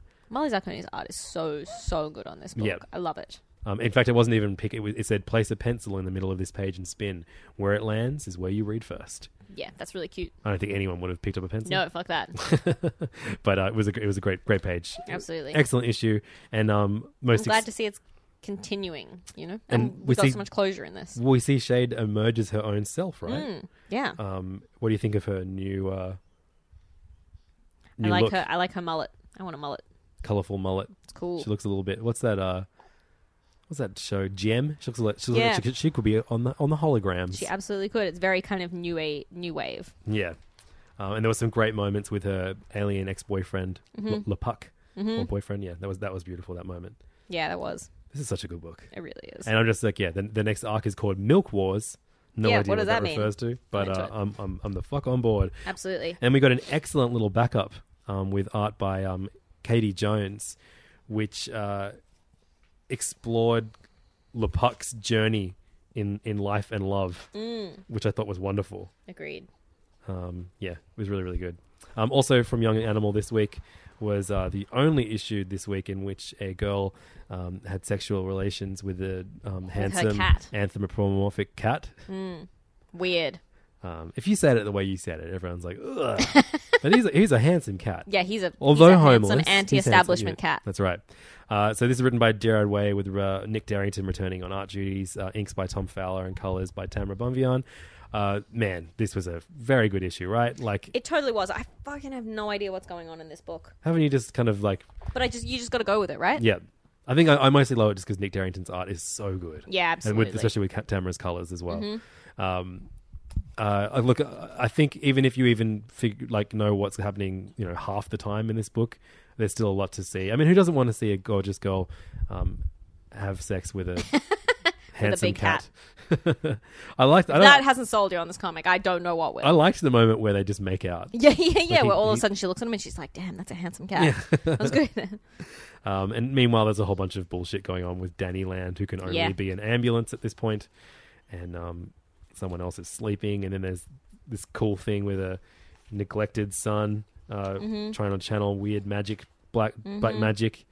And then there are these and then weird that weird robots. food thing that makes everything taste good, but is clearly evil or something. Uh, Yeah, the- if- there There's is a lot one going on. criticism is that they just kind of throw a weird idea at you and then don't revisit it again in Yeah, the issue. yeah. And generally, it will come back at some point, but I feel like yeah, he is kind of throwing way too much at you at each issue. If you're looking for like narrative stability or linear storytelling this is- closure. or closure, yeah, this is not the book for you. Who knows? And Maybe it not, it's not the book for you yet. mm. um, through Vertigo right now. I read two Vertigo books, um, uh, and uh, the best of those was Astro City number forty-seven. Now we haven't actually talked about many of them yet. In fact, I guess the the Dick Dastardly and Muttley was certainly one of them. Mm. Um, actually, Big week for dogs. Well, not only was it a big week for dogs, it was a big week for um, dogs and humans being meshed together Mm. because that's what happened in the Dick Dastardly and Muttley um, issue. It Mhm. also happens in Astro City 47 when a uh, a thief um, that you would kind of expect to see in like a Nick Spencer series, like Superior Foes of Spider Man Mhm. or The Fix, where um, you know this is the kind of guy that you know all he wants to do is steal things, and he doesn't really have a moral code. And isn't it funny that he never gets a moral code? It's what Mm. always happens in Nick Spencer's book, and it gets, Yeah. it gets boring. Um, in this one, his moral code comes from a dog that he he steals from a friend. He also steals an amulet, and at one point, the dog and the he, while while wearing the amulet, the dog's nose touches the amulet, and they mesh together, and we he gets turned into a like a superhero with Squat dog little corgi man. a dog uh, with corgi powers, basically. He's what are a- the powers a- of a corgi? That's Short right. legs. um, being able to smell things. Oh, yeah, that's good. But uh, Hanging out with the queen. Here's the thing, though: he's not in control entirely when he is a superhero. It's the two of them, and so Oh. the good, the, the dog just wants to be good, and he Aw. does. So his immediate reaction is to try and use his powers to, to steal shit. Yeah, yeah, And yeah. the dog's like, "No, we have to be good, good, Oh. good, good." that's really cute. And I it's- like that. It's an unbear- it's an unbelievably sweet, sweet issue. One of my favorite issues of the week by far, and then Mm. ends on the most somber note Aw. before a cliffhanger, um, where you know he, he he it's you know some time passes and and he's now a, a full on superhero called G Dog, and uh, he goes to the vet and finds out. Like it hasn't gotten too depressing yet, but Mm. he finds out that yeah, dogs don't live as long as humans, and and it- it- he just realizes that. And I, and I love this issue so much. What I think Mm. is so impressive about Astro City is that Kurt Busiek, who is the writer of this long-running, fantastic uh, superhero world, just introduces characters and concepts that he'll only use for one or two issues. That you know, any other publisher would base an entire line, Line. on. Mm. Um, and there's just so many insane ideas in this world. It's such a beautiful city to keep revisiting. And when you see characters just show up for like a panel, it's like, oh, it's that guy from that one story. Blah blah blah. That is fun. I, I, I encourage anyone, even if you haven't read any Astro City, like you could have read this from s- from cover Yeah. to cover and, and and fully understood the story because you know we talk about one shots all the time. This this se- this entire run, save for like a, a kind of a, a dark moment, which I thi- think was even called like the Dark Ages or something. Amazing. Um, w- was just a a series of like you know either one shots or, or three to four issue short stories. Mm. Um, it's it's an incredible run of comics. I encourage everyone listening to at some point in their lives at least read some, if not all, of Astro City. Hmm. It's a very rewarding read, and this was a, one of the best issues that I've read. Uh, I don't know since like you know three months when I said that was the best. It's great. I love Astro City. Um, Vertigo also put out issue seven, which is the penultimate issue of uh, this book, Savage Things, written by Justin Jordan with art by um, what's his name? Someone Mustafa. Um, about like a bunch of assassins gone wrong, and uh, it's it's really you know knowing that there's one issue left, maybe I should just save it until this issue se- this series finishes Mm. and kind of give you my thoughts on the full series. But this was a, a better issue than the last one. Um, I, I- I- you know, I'm barely hanging on to this just because I, I enjoy Justin Jordan, and it's rare Yeah. that he fully puts his entire both of his feet a miss. What's the fucking saying? Whatever that Oh, saying no. is. Who cares? No, wait, I don't know what you were going for. Those are our DC reviews. Now it is time for Marvel, and we're going to kick things off with uh, a book that I'm going to assume was your favorite Marvel book this week too. Oh, I don't know. You don't like put, putting labels on things. No, I you just don't. you just hate saying you liked stuff. you just But want to no. say everything's fine. Uh, Absolutely. But this was good. This was really good. This was a Black good Bolt, issue. Black Bolt issue number five, written by Saladin Ahmed, with uh, art by Christian Ward and Fraser Irving, which is an incredible duo. Absolutely. I love Fraser Irving. Now, um, we mentioned what a great week for dogs this was. Mhm. Um, p- specifically, it was a great uh, week for Lockjaw, the It was a Inhumans good dog. Lockjaw week. Uh, in a week, he's you know he's about he's about to have a pretty bad week when uh, that TV series comes out and every, all the critics start panning it. It's already happening. It's already Yeah. a pretty good, bad week for the Inhumans, but their comics are stronger than they've been in a long while. Mm. Uh, and this Black Bolt comic is a, uh, a fine example of that, um, in which uh, Black Bolt and uh, a ragtag group of uh, of villains, including an incredibly well written um, Absorbing Man. absorbing man, uh, what's his name, Crusher Creel, Mhm. um, escape a prison Mhm. with the help of Lockjaw, and we see like these this beautiful kind of like well, Fraser Irving does this like kind of look at the the long life and friendship of Black Bolt and Mhm. and his dog Lockjaw. And I really loved that. So when you when you see Lockjaw disappear out of nowhere while they're in the jail cell, the happy look on, on Black Bolt's face is a look that you I don't think you've ever seen on, on that character's No. face before, and it was wonderful. Yeah, agreed. I loved this issue a lot. It was really sweet. I like the history. I like the. I like how this is sort of um, connected to the main continuity that's going on with the Inhumans. Yep. But it's not essential that you have to read it. Totally. Um, yeah, I like I like this series a lot, and Christian Ward is extremely good. Yeah, 100%. It's so great. Um, and if we get Fraser Irving showing up to do like little flashback, you know, Mm. pages here and there, that's that's very very captivating and fun. Yep. Um, uh, it's one of my favorite Marvel books right now. Um, and, and a great example of whenever someone be like, "Oh, um, there's no good bo- books at Marvel." This is absolutely one of them. Absolutely. Um, so please, before you say a statement like that, go and check Black out Black Bolt out first. Mhm. Um, also in the Inhumans world, uh, from the previously mentioned Christopher Priest, with art by Phil Noto, uh, is the Inhumans Once and Future Kings issue number two. We really enjoyed the first issue of this, and I felt exactly the same way about issue two, which is kind of like an not not quite an origin story, but It's one of like the, teens. well, it's like one of those great telling the story in the past where you gradually meet all the characters from a team one by one throughout a series. Mm. And sometimes that can be, they, they, they draw it out way too long. But, you know, in the first issue, we met Black Bolt, Maximus, and Medusa. And then in this issue, we meet Triton and Karnak. And Gorgon? Gorgon, yeah, and, and and it's just done really well. They're all in different parts of this world with different allegiances. Everyone is so well written um, which is funny because like I don't know, like it gets from you know knowing Christopher Priest most recently off of um, uh, uh, Deathstroke and knowing that he has a Mm-hmm. Mhm. history with like you know like Black Panther and um, and the crew. Um, his knowledge of Inhumans history is is incredible. But I know he, he was like an editor at Marvel for a while too. I Ah, think right, so. I okay. guess that comes with the job. Um, I love this series. I Yeah, think it's real good. Phil Noto's art is awesome. Mhm. Um, I'm so glad he's not just doing fucking Star Wars stuff and being able to have like real fun and creativity with these Inhumans character. Not just even in their costumes, just what they look like out of costume is really really fun to me too. Yeah, totally. Because he's one of like he's a guy who knows how to draw stylish, realistic looking plain clothes superheroes, as well as being able to really let loose with the more sort of fantastical elements of the Inhumans. It's really good fun, and there's enough mystery in this book to make me continue wanting to read it. Because at this point, I have no idea who's good and who's bad. Really, like the king and the people who are um, who have connected up with Black Bolt and Maximus and Medusa. Like I don't really know Yeah, totally. who's who, and it's good fun. Um, I also love that. I also love Teen Karnak. yes, definitely, of course. I mean, of of course he's going to be brilliant. Yeah. Um, I really enjoyed um, that he's taken the um, kind of you know the the chapter panel that he that he does in um, in Mhm. Deathstroke.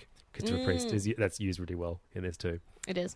if you it's just like you know black with the white text kind of at some point in the page it's Mhm. great Yeah. uh, each of these issues has a wonderful backup written by ryan north with art by um, Gustavo Duarte. thank you um, and it's just a two-pager of, uh, of lockjaw canine master of time and space and uh, at this in this way, um, little two-pager we see um, lockjaw teleport wolverine to the kitten dimension and So cute. Therefore, all comics from this point forward for the rest of my life will be judged on whether or not they feature a kitten dimension.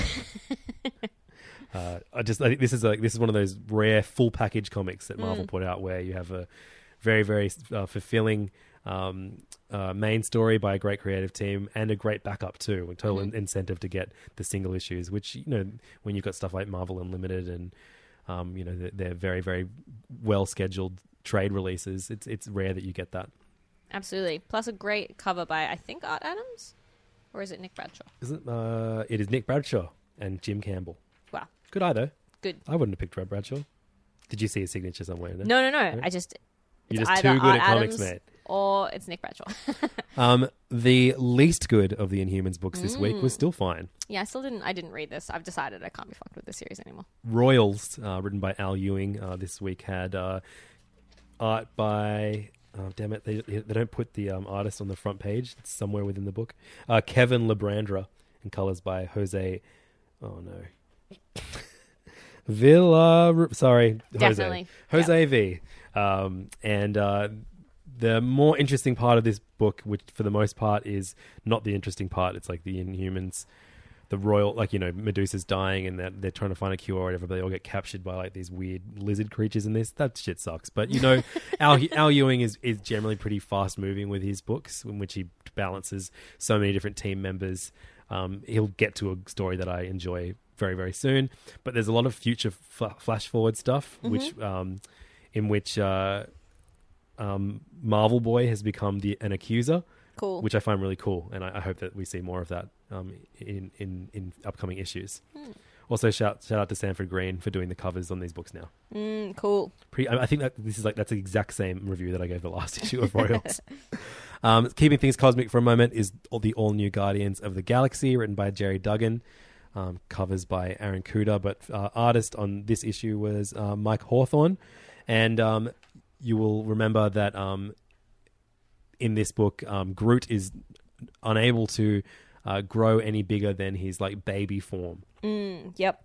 Um, which Someone was like farming roots or something. yeah, that's right. And so we see we meet the character that, that is is responsible for this basically in this flashback, which sees Rocket and um and Groot uh like en- encounter this guy who basically takes takes Groot down, and um Rocket's able to preserve like he leaves a splinter of himself in Rocket's paw. Mhm. And then Cute. and then Rocket's able to grow Groot back, but there's a brilliant moment where Rocket thinks he, Groot, his best friend is gone and it's all Mm. his fault. And I think, yeah, like bringing an emotional core to Rocket via Groot is really an effective way of using the character. And um, we learn that the character who is responsible for trying to farm Groots is, is someone called the Gardener, and it's a brilliant evil character design of his That cre- is pretty creepy good. old man.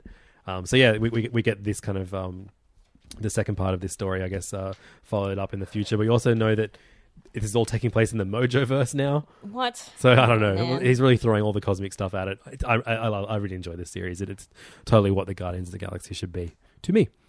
Um, this week we also got a much more grounded uh, issue, um, finishing the uh, most recent arc of Jessica Jones, written by Brian Michael Bendis with art by Michael Gados and uh, surprise art by Javier, Javier Polito, colors by Matt Hollingsworth. Um, this wraps up the uh, the story about Maria Hill um, hiring Jessica Jones to um, uncover why uh, LMD versions of herself are trying to kill her. Mhm. And I was actually quite satisfied with how this story ended. For Bendis, it was a pretty solid ending. Yeah. I don't still don't think that means it was like amazing. Like it was fine. She Um, said it I'm so again. sorry. Javier I've- Polito's fill in stuff was so, so, good. so good. It just makes me wish that there was a spy series that he was doing. I would love to see Bendis try and do a book in which he held back on the big dialogue, character driven stuff and Mm. just did like a fast moving spy book or fast moving action comic that wasn't so reliant on, the, you know, his gimmick. Mm, Um, That would be cool. Because like those fast moving bits that talk between Maria Hill and Nick Fury Senior were Mm. awesome. Yeah, and even like there's there's a whole there's a whole page with no dialogue on it. Yeah, It's amazing. but no, I I think yeah, for a Bendis book, but even just for, a, I, I'm actually quite happy with how this this arc ended. Yeah, totally. I would recommend it even. Whoa, Mm. you're crazy. Um, and uh, we see the return of um, none other than the Purple Man. I Kilgrave. think Kilgrave is returning in issue number thirteen, which is very terrifying if your name is Jessica Jones. But neither of our names are Jessica Jones. So I'm fine with it. I'm fine, happy. Absolutely. Um, Astonishing X Men number three came out. Uh, this is the uh, you know big name uh, X Men book written by Charles Soule with a revolving uh, roster of Marvel's top tier artists doing each issue. So this week we saw Ed McGuinness on art duties. I love Ed McGuinness. Yeah, it's good to see some big chunky superheroes on- Yes. on, our pages. Um, but the story is n- is doing less for me. The, I actually like this issue had a whole bunch of things in it which shouldn't appeal to me, like Old Man Logan. But I really, I actually quite liked it. I quite liked this version of Wolverine, sort of going up against. um I don't even. I don't really the, the understand Shadow King the Shadow slash King. Charles Xavier, maybe. Yeah. Um, I think what it did really well was it really pointed out that Old Man Logan is not just the Wolverine that this Yes. universe knows. He's a very different Wolverine. Mhm. He's done more shit. He's old. He's a man. He Um, doesn't like to be called Wolverine anymore. uh, but uh, I think I think it did a really good job of that. But I think yeah, the um the ongoing mind tricks. Mm. Uh, the stakes don't feel as high as they should be for this big cast of characters with this this you know this this kind of artist. Totally. Um, so hopefully we see, you know, it, it ends on a pretty cool cliffhanger. The classic getting stabbed through the chest all of a sudden um, thing that most Surprise. X Men is probably most guilty of doing that more than any other comic. Yeah, there's a lot of swords and knives in X Men comics Yep, and and claws. and claws.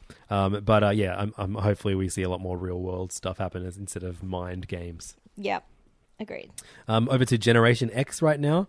which uh, I thought was enjoyable because it was a mostly Quentin Quire issue. Yeah, I liked this issue a lot. I Um, thought this was good fun. This is written by Christina Strain with uh, hilarious art by Eric Coda, who I- every page I'm like, I don't know if I like or love this, if I hate or love this. Mm, I know what you mean. It's very, very weird. I like it. His faces in particular are very weird, and um, but it's it's and it, but it, it leads itself to comical moments really well. Mm-hmm. Um, and this issue has quite a few of them, and it, it, it does a lot for Quentin Quire as a character, trying Absolutely. to bond with the other s- other students. Mhm. And there's a cool moment between Jubilee and Cauldron. Mhm. I like Cauldron; he's a good good ex ex guy. I know nothing about him. He's the guy with the fire fire mouth, Mm. Yep, that's good. and he's Scottish or Irish. Oh, yeah. one of those. Sorry to our Scottish or Irish listeners. I'm sure you know which one you are. um, but yeah, this is I like this series, right? Yeah, no, I really like this. I liked this um, issue of them sort of the Quentin and his two little buddies um, infiltrating uh auction run by who's the little kid?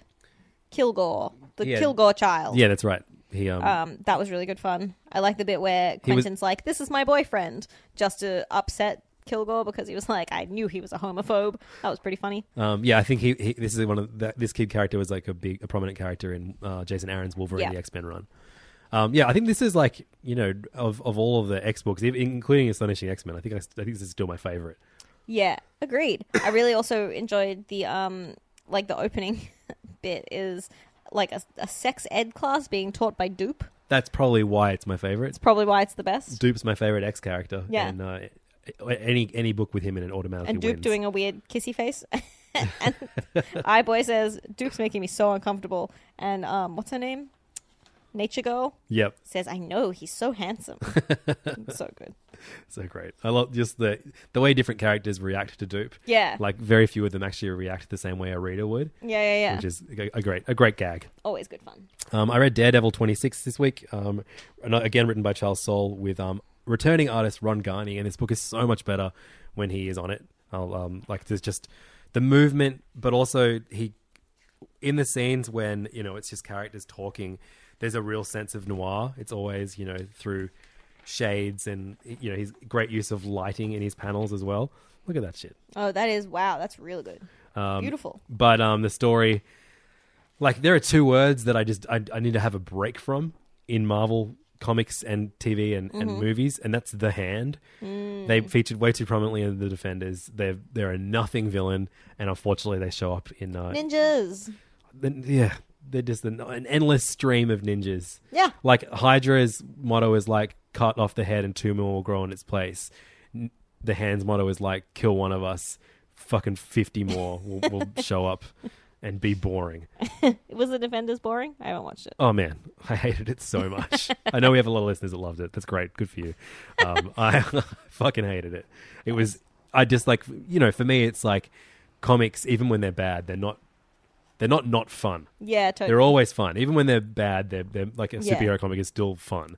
And the Defenders, I feel like, just forgot that very core element of why people read comics, and it was just very, very drawn out. Because superheroes aren't fun; they're realistic and gritty. Exactly. And it was like, you know, just repeating conversation. Anyway, although a lot of people disagree with me, so good for you.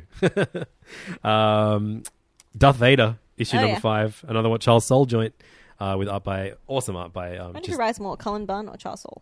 uh, definitely Cullen Bunn. There's no contest. No Hmm. one writes more comics than Cullen Bunn.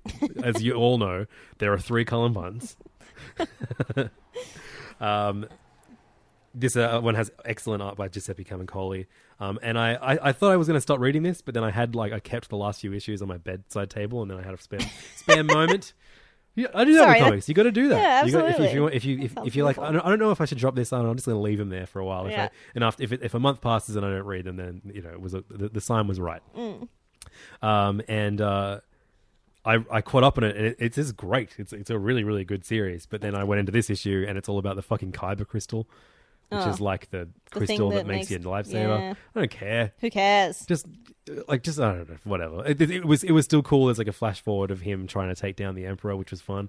They're always trying to make Star Wars boring Again, it's by another being like yeah. mm, midi chlorians, mm, kyber crystals. No one gives a fuck why lightsabers are la- the way they are. They're just laser swords. It's fine. Yeah, exactly. Like it should be like I made this one red because I flicked it to the red switch. Yeah, exactly. Who cares? Yeah, and then someone someone should have like a hot pink one. Yep, And then, oh, absolutely. let, let's have a rainbow lightsaber. that would be great. for marriage equality. Uh, did you read any other Marvel books? I did. I read Hawkeye issue 10 by Kelly Thompson and Lea- Leonardo Romero with Jodie Blair on colors. And look at Oh, these colors. I was just gonna say you're you're flicking so through. good. And, God, it looks good. Um, this is a really fun arc where Madame Mask, who is Kate's sort of lead villain, has captured her and is running around town in a cloned Katie body. And Oh, so she's wow, just that's like awesome. making out with all of her friends and going Ah. clubbing, and it's really funny. Um, and then they're like, some supervillains attack the club that they're at, and her friends are like, "Aren't you gonna save the day?" And she's like, "Uh, I really don't want to because I'm actually Madame Mask." Um, but it was good. And then we see um, we see Hawkeye uh, busting out of um, the prison that she's in with her dog Lucky. Very good. Um, I remember out of the blue, like this is years ago before we even mentioned the podcast. I didn't even know you that well, I don't think. But uh, your boyfriend Nate called me. Oh, yeah. And he was like, "Hey, what's up? Hey, I just thought I'd let you know about what's happening in in Spider Man." yeah, so Doctor Octopus like kills Peter Parker and, ta- and then takes takes on his ta- and then he just is Peter Parker and then he like straight up just like has sex with Mary Jane. How fucked up is that? Yeah, that was. That also, I was think my Nate voice is pretty good. It's really good because it really sounds like Marky Mark. Yeah, yeah. That was a great. That was a great story arc. Superior Spider-Man. Yeah, Yeah, it was- really it good. was so That's good. worthwhile calling a friend to be like, "Have you heard what's going on in Spider-Man?" Um, but uh, I remember like the like when everyone was like, "Oh man, Doctor Octagon like tries to sleep with Mary Jane. How gross is that?" Hmm. And and um, but I love that Madame Mask can do it. Yeah, and yeah, Everyone's yeah. like, "That's fine." It's fine. anyway, It's totally Nate fine. didn't call me about that one. uh, those are our reviews of Marvel books this week, uh, and that leaves us to review um, Everything else. Everything else, and we're going to kick things off with. Like I'm just going to give them an award for my favorite publisher of the year. They are Yeah. Lion Forge. Um, they they mostly put out um, uh, translated European Mhm. books, but they also do um, some uh, some like self published original stuff too. Um, and we're going to review one of those now. It's written by two of my favorite creators of the year too, um, Ulysses Farinas and Eric Freitas, with um, art on this one by Daniel Irizarry. This book is called Claudia and Re- Rex. It was a three issue limited series about um, the death of gods. Mm. And a bunch of gods uh, escape to Earth and get trapped in a teenage girl's mobile phone. And um, her sister is given the powers to change into whatever animal she wants, and uh, their mother tries to save them all. Um, it was a really, really crazy, high stakes book. Yep. with a ri that stayed grounded through the relationship of the mother and the daughters. Mm, absolutely. And no, nothing else kept it grounded except that was all it need needed wa- to keep it like this relatable story Mhm. that it was about the love between you know the love that this mother had for her children and their love for her and Mhm. you know their their their longing to see their their dead father again. Um, I thought this was a beautiful series. so good. There was so there's so much to love about this book. Like the colors are incredible, the art and all the character designs are so good. So cool to see like the mum save the day. Yep. that was real fun. Um, Um, yeah. yeah. fuck, I love this. And I love, you know, like Ulysses Farinas um, is is one of my favorite creators right now. Not just because Mm. as a writer, but mostly I love his art style so much. Mm. We loved it so like Motro, one of our favorite books since we started the podcast. Uh, he, he did the art on as well as writing with Eric Freitas, and I do love them as writers too. But there is something about I'm like, ah, they're not doing. The, he's not doing the art on this one. Damn it! But with this book, Claudia and Rex, I loved. Uh, Absolutely. Daniel Irizarry's art, and I, he's going to be someone that I that I keep uh, my eye out for now in the future too. And there's so many things like man, there were a couple of things in this that kept it really grounded. Like the teenage girl character, I love because that was like a really genuine seeming teenage girl, Yep. and her like shitty boyfriend Jared. I Who is really used loved that. so well at the end, and Yeah. it made me laugh so much. yeah, that was amazing, and I love that her getting her period saves the day. Totally, and like it's not that crass. was I know. Like I, there have been so many period moments in comics recently. What's up with that, guys? But um, this was definitely my favorite and the best used. so that's another award. so, so so far, we've given Lion Forge Best Publisher of the Year and Best period moment. Best Period Moment of 2017 in comics.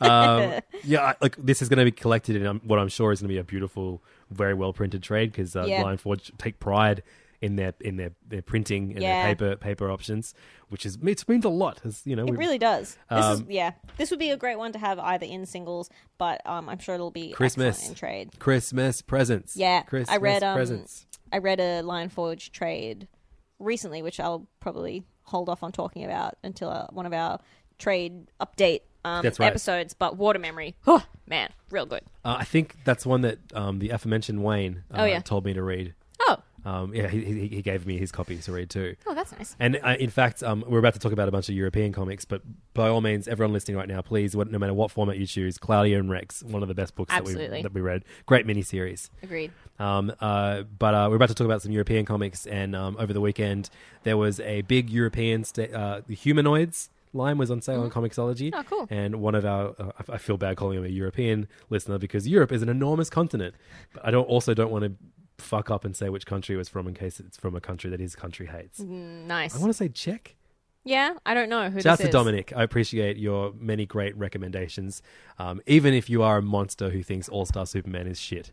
What? I know. I'm sorry, that really got away from me. I've never met anyone who didn't like that book. That's crazy. Uh, well, we haven't met him yet.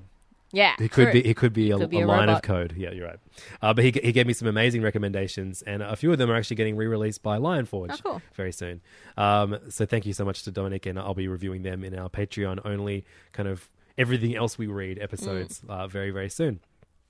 Um, so two more Lion Forge books. Um, we got issue five of six of Ab Arato, written and drawn by Terry Labrosse, which means from anger, um, about a uh, you know Canada in the future.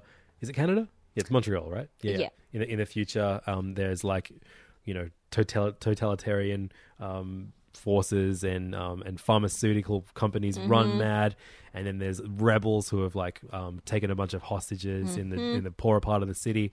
It's a very high stakes, high octane thriller comic, and I uh, love it. yeah, Gosh, it's good. The art is so beautiful. yeah. I feel like we're just going to say the same things we said about the last Yeah. five issues, but we've got one more issue to go. I think we'll go in depth on that one. Mhm. This has been another of my favorite series of, of the Absolutely. year, and um, again, just testament to why you should be reading Lion Forge. Yeah, I just save all of the Lion Forge books for the end. See, I'm, this I'm an week. idiot. I read them all straight away. You idiot. And then I'm like, oh god damn it! Every other Everything book else pales in sucks. comparison.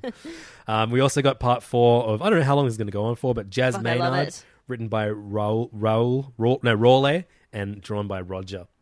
So stereophonic action, Siobhan. Um, This ab- is a sexy, weird spy. I don't even know what, but I love about it. a, yeah about a master thief called Jazz Maynard who returns uh, to his uh, his home city and um, basically is, is brought back into the world that he promised he would not be a part of anymore, um, and has to steal a coin to keep a bunch of. Uh, um, see that, that that book advertising at the back, the uh, the ghost was it the ghost, Ghost Gan- of Gaudi. of That Gaudi. looks awesome. So I just bought that on Comixology, but Oh, we're, go- we're man. going to get it um, very soon Fuck, that looks real from good. Lionforge too. Um, but uh, yeah, Jazz Maynard, a master thief who who kind of reluctantly brought back into the world of crime. There's so many characters and different motives in this, and Mm. I thought this was an excellent issue because every time I was like, "Oh, who the fuck's that again?" They introduce a character says, "You are the reporter for blah blah blah," Mhm. You- and it's not over the top. Like this is like you know, It's not. it- it's not. It's not explicitly exposition-y. it's not Cl- Chris Claremont levels Yeah. of exposition, but it is. It's just enough to be like, that's right, that's who that character yeah, is, yeah. and I, I'm, I'm so happy that that exists. I don't know if that's like you know that w- that existed before the translation or that was something that these guys put in, knowing that it was going to be collected in a single au- issue format. But But it's so good. it's so good, and it just yeah, like the the, the story is so rich. The action scenes are incredible. Mhm. Um, some of the best like you know um, melee combat scenes you'll Mhm. see in a book, and some Mhm. great gunfighting too.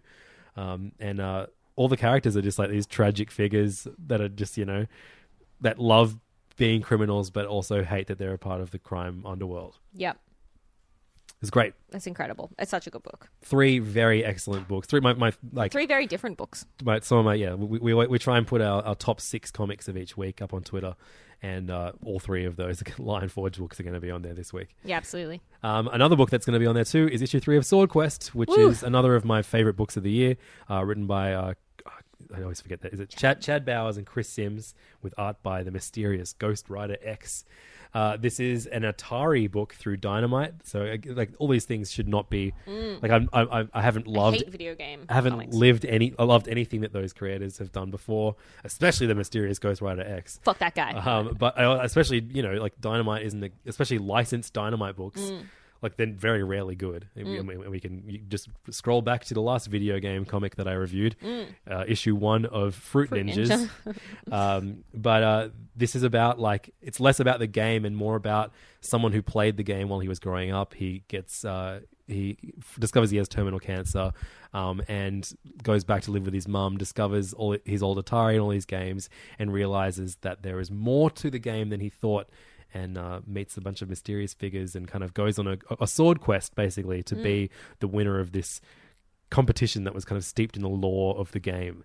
Um, these are all based on comics that were released alongside the video games when they or- originally came out. It's so good. Yep. This is like you know it has shades of like um, of David Ayer, Mhm. um, his ho- work on Hawkeye uh, throughout the book, um, and it does like some. It always will do some like give you something that's like a real insane moment and then like pretty immediately kind of brings it back to the story br- makes it about the video game again Yeah. and like there was a very very cool moment where like and and also like it, it's it builds on the lore of video games like you- they people just used to l- name like the, the villains in the char- in, in the video games just after themselves Mm. and like rearrange the names and, and that's what uh, it's just there's so much cool stuff in this i don't want to spoil much but i love this book it completely took me by surprise and like again my, the first three comics i read were jazz maynard um, aberrato claudio rex and then i read sword quest issue number three and so yeah the first four books i read were like the four of my favorite Just books of ruined the week. everything else i know in the week. uh, it's so good and the best news of all is the first trade of soul quest comes out next week Oh wow. so Wow. please if How you many are issues are going to be in that? I guess for, well, it's it's three issues and the zero issue. So Jeez. it's like- so Okay. that's enough comic book, I think, Mm. and hopefully all the amazing back matter, for, like you know, the, the video game history stuff. Yeah, that would be cool. Linked to this too. Please give it a chance. It's a really excellent. It book. is so much better than I expected it to be. Like I really enjoy this as someone who doesn't know that much about video games, knew nothing about Sword Quest, doesn't like video game adaptations. This is a really good fun book. Yep, 100%. Please uh, check out Sword Quest. Um, a book that we liked and then forgot to read, and then I'm bringing it back now. Nice. I forgot Uh, to read this also. Uh, it finished. Oh, okay. Uh, How was wr- it? Written by Jeff Loveness with art by Juan Doe. Uh, World Reader came out through Aftershock this week, um, and it was about basically a, a woman who who was like uh, the, traveling through space as Earth is dying, um, and uh, she's able to communicate with the ghosts on all these pl- dead planets that they Mhm. visit. Um, and then we learn that you know the people that are responsible for it are, c- are closer to her than she realizes it, and then there's like this kind of force of death throughout all the issues as well. Yeah, I think it wrapped up really well, and Wando's art was great. Again, Mm. beautiful colors. I think colors by Dave Sharp. No, no, no. Wando did all the colors himself. Dave Sharp did did good lettering. Yeah, it's almost like the colors are almost Fraser Irvingy. Yeah, definitely. Yeah, and it, it's a, it's a, I think this will read really well in trade if you if you want to pick it up. A good, a Mm. good, one of the few aftershock books that I've actually stuck with for the Mm. entirety of its run. Um, yeah, and I'm definitely uh, Jeff Ro- Loveness is well and truly on my radar now after this and his great Nova run. Mm. Um, also through Aftershock this week was uh, the third issue of Animosity: The Rise. Um, this Oh, yeah. Oh, also featured art by Wando, written by Marguerite Bennett. This is the Animosity book that's better than Animosity because it's more about like how the how the world functions now that animals have as many rights, if not more, than than than people. And so we see like a um basically a, a human who's who's who's who's- who's living in a room with a with a bat, and they they test him. It's it- it's a cool issue, and I love Wando's art on this. Yeah, too. the art's real nice. Um, yeah, I'm still sticking with the regular and animosity as well. Last last week featured a um a bunch of bees, like a like the, that's like a big threat now is like bees. Oh, yeah. and like the bees all talk together, like the School of Fish in Finding Nemo. Cool. Yeah, I mean look, there there are some, if, even though it's not the series did not pan out the way I was hoping it to after the killer first issue. Mm. There are some great ideas within it. Yeah, I think that's like that's the thing that's been disappointing for me about Animosity is I feel like it's not living up to the promise of its ideas. It's such a strong, cool concept that has not been done before, as far as I know, um, and I haven't enjoyed it as much as I wish I did. Did you read Judge Dredd: The Blessed Earth, issue five? Did I? by the aforementioned and affa praised um, Ulysses Farinas and Eric Freitas, um, with art by Uh, Jason Copland and colors by Ryan Hill. This is the um, Judge Dredd, The Blessed Earth. Judge um, Dredd, Mad Max. Yeah, that's right. Um, and uh, in this one, we uh, meet uh, basically like uh, the, this this version of Judge Dredd is really old, and he keeps having to have skeleton transplants. Mm. And the, the the skeleton he was going to get put in his body goes missing, and I think it comes to life. That's what it seems to be. So this like the the main bad guy in this issue now now is a is a is a rogue skeleton with guns. Mm. So So hundred fun. percent, you should be reading this book. You absolutely should. It's real crazy. on Twitter, I think um, uh, Ron Wimbley was saying like, look look at what is possible, like look what you can do with um, established properties. Like Ulysses Furness is doing such incredible work. Oh, that's cool. On properties that already exist. Like he's being managing to be so creative within that. That's such a prime example of what you can achieve with kind of work for hire stuff. Oh, that's so good to see other creators giving the those two their, Mm. their, their props because I haven't seen many other people praising them online. Like you know, we we spend most of our episodes doing so. Yeah, uh, totally. they're they're definitely my fave guys. Yeah, at the moment. They're my Up boys. there. Our Absolutely. boys. Um, another boy that is mine, Stan Sakai, the uh, classic cartoonist, best known for Us- Usagi Yojimbo, Mhm. put out another issue of his fantastic uh, Samurai Bunny epic. Um, I haven't been reading since, like, I don't know, issue 80 or something like that. Uh, this is issue 161, and I was like, what the hell? It's a new arc. I'll pick it up. It was completely fine to pick up, having not read any of the last ones, because that's how good of a uh, cartoonist and storyteller he is. He sets up this brilliant world in which a thief accidentally walks into a murder um, scene. Cool. And um, it's up to Asagi to prove not just her intr um, innocence, but also find who is uh, the murderer. Oh, that sounds so fun. Before many other people get murdered. And it's really, really great. This is a uh, part two uh, story called The Body in the Library. Uh, if you've never read an Asagi Yojimbo book, I, I please encourage you to do so. Either start at the beginning and get one of those first trades, Mm-hmm. Mhm. or just pick up anywhere. You know, Yeah. any any arc at the start of, um, because it's just a it's a you know timeless tale of, of like you know honor Mhm. and bunnies. Amazing. Um, did you read Beautiful Canvas? I this did. week? I sure did. So, What's going on? who cares? The art is Exactly. the best ever. Sammy Cavella on art, and I love that Sammy Cavella is, is the first to be mentioned in the in the credits. Yeah. uh, it's written by Ryan K. Lindsay. Local local boy. So things happen. I don't know why I shouted Is he a local boy? Does he live in Lane Cove? Uh, yep. Um, but he's Australian, right? He is Yeah. Um, the writing is like at times really, really great and easy to follow, and then suddenly you'll turn the page and you're like, "What the fuck's What is- happening? what is going on? So I think that they're, they're balancing a lot of threads here. I think this is absolutely one that should be read in trade format. Yeah, or, agreed. it- but it has got some great backup material if you like Ryan Lindsay's uh, style of uh, personal writing, which Mhm. is just very, very putting himself out there, like open canvas kind of thing. Yeah. uh, which I should not critique because I feel like he put himself out there and doesn't deserve it. But um, uh, as a comic, I think this this is one of those books where I'm like, yeah, like what the fuck's going on, but also But I don't care. exactly. It looks wonderful. and Agreed. it's it's fun enough to follow, even when it makes little sense. Comics. I think like Ryan in the back matter, Ryan Lindsay talks quite a bit about like the potential of comics and like the things that you can do in comics in terms of storytelling and like the way that you lead the reader that you can't do in any other format. And I think that's fun. I think that it it's fun that he's being really ambitious and he's trying to do something really challenging in this book. Okay, I know I said I wasn't going to criticize the back matter, but he he fucking no one loves this comic more than he does. Oh, yeah. which I think is fine. you know, you should love the things you create, but I, I don't need you taking pulling apart and critiquing your own comics and saying how incredible they are in the back matter. that's that's a good point. Last comic goes to you. Oh yeah, um, I'm still reading the Sherlock manga because I'm me. Um, I really still like this. This is the third story arc, Mhm. which is Sherlock the Great Game, which um, ends with the big Moriarty reveal, and the um, artist Jay has so much fun with this book. Like, Yeah. that's the main thing about it. That's really good. Just like some of the little panels, some of the face work. When you see um, certain characters that you know, if you've watched a TV series, you know who they are show up, and they like he just has so much fun drawing them, and it's um, it's a delight and more fun than the series, I would argue. Yeah, I definitely. I, I, I started this and I was like, I'm trying to read more manga at the moment. I've actually s- I bought a lot of things. I'm, gonna- I've started to read Princess Jellyfish, which is very exciting. I love because I know Princess how much you love it.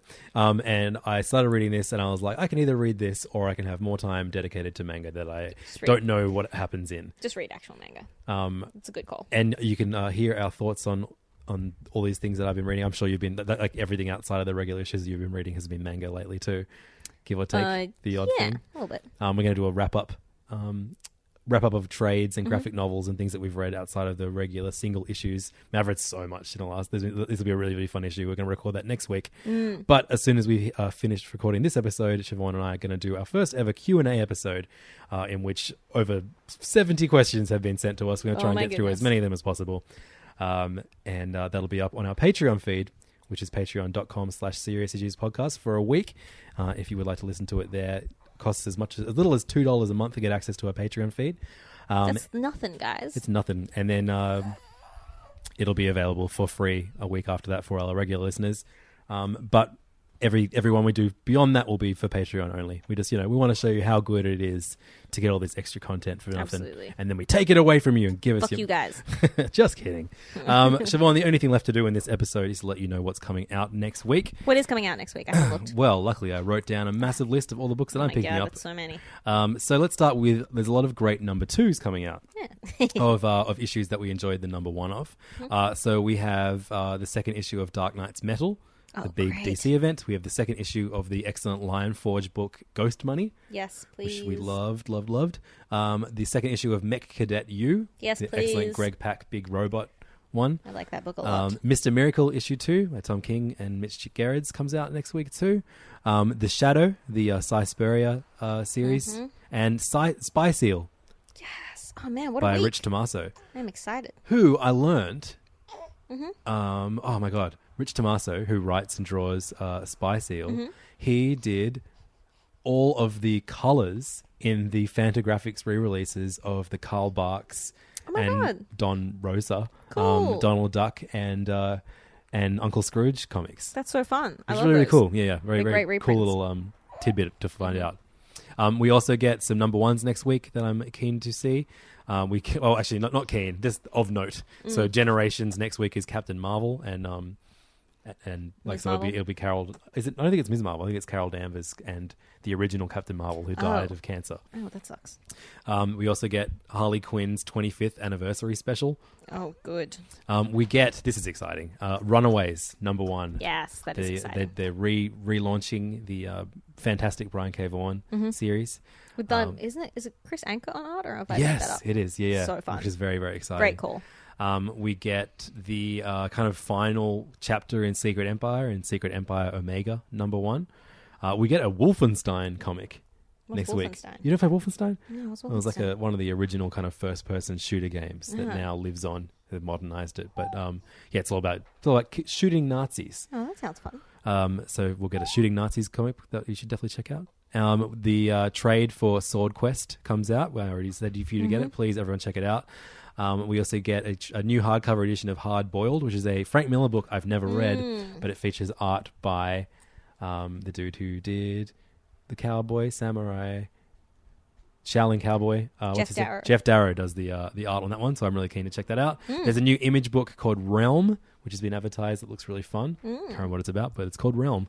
Sounds fantasy. Yes, uh, and uh, we get Doctor Strange and the Sorcerer, the Sorcerer Supreme issue number twelve, the final issue of that great series, comes out next week too. I think those are Cool. all the ones I, I mentioned. It's a, it's a big week next week. Yeah, it looks so huge. strap yourselves in for an incredible issue. Probably the best episode ever. That's right. Um, thank you so much for listening. You can find us online, facebook.com slash serious issues podcast, or join our group, which officially, as of now, I just checked, has more than 2,000 members. 2003 members. hey. A great year. Cool. Uh, s- facebook.com slash group Not a slash good year serious for issues Shinbo. podcast. For Shatterstar or Shinbo? For Shinbone. I was 13. You're 13? That's bad. Um, great year for me. I was 18. Whoa, it was a fucking great year. I got a mullet. That was a bad year. You just said that um, Shade, the Changing Girls mullet, was great. Wasn't as great. Um, Shadow was a bad- it was a bad mullet. very bummed that we're ending this episode now. But don't worry, we're recording a Patreon episode. And if anyone listening right now wants to join our Patreon, they can find it. Patreon.com slash serious issues podcast. We are on Twitter at serious underscore underscore issues Mm-hmm. Mhm. and individually at Siobhan CBG and at LevDog. Um, we're also on Instagram under those same handles. All right, we gotta go tell this baby to shut the fuck up. Just kidding. I'd never say that. Only to my own children, constantly, every single day, even when they're sleeping. Yeah, Just- especially just, looking at them. Shut the in advance. Thank you so much for listening, and uh, see you next week or in our very special Q and A episode, which you can find in the feed very soon. Woo! Bye. Bye.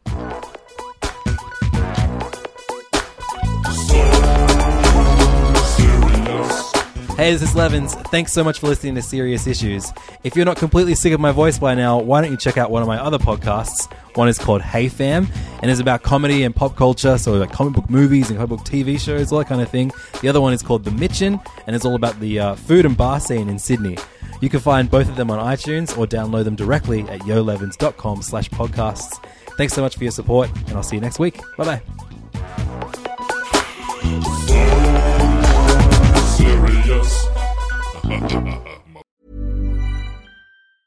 Hey, it's Danny Pellegrino from Everything Iconic. Ready to upgrade your style game without blowing your budget? Check out Quince. They've got all the good stuff shirts and polos, activewear, and fine leather goods, all at 50 to 80% less than other high end brands. And the best part? They're all about safe, ethical, and responsible manufacturing. Get that luxury vibe without the luxury price tag. Hit up quince.com slash upgrade for free shipping and 365 day returns on your next order. That's quince.com slash upgrade. Hold up. What was that? Boring. No flavor. That was as bad as those leftovers you ate all week. Kiki Palmer here, and it's time to say hello to something fresh and guilt-free. Hello Fresh. Jazz up dinner with pecan-crusted chicken or garlic butter shrimp scampi. Now that's music to my mouth. Hello Fresh. Let's get this dinner party started. Discover all the delicious possibilities at hellofresh.com. Hey, it's Paige DeSorbo from Giggly Squad. High quality fashion without the price tag. Say hello to Quince. I'm snagging high-end essentials like cozy cashmere sweaters, sleek leather jackets, fine jewelry, and so much more. With Quince being 50 to 80% less than similar brands. And they partner with factories that prioritize safe, ethical, and responsible manufacturing. I love that. Luxury quality within reach. Go to quince.com slash style to get free shipping and 365 day returns on your next order. Quince.com slash style. When it comes to your finances, you think you've done it all. You've saved, you've researched, and you've invested all that you can. Now it's time to take those investments to the next level by using the brand behind every great investor, Yahoo Finance. As America's number one finance destination, Yahoo Finance has everything you need, whether you're a seasoned trader or just dipping your toes into the market. Join the millions of investors who trust Yahoo Finance to guide them on their financial journey. For comprehensive financial news and analysis, visit yahoofinance.com, the number one financial destination, yahoofinance.com.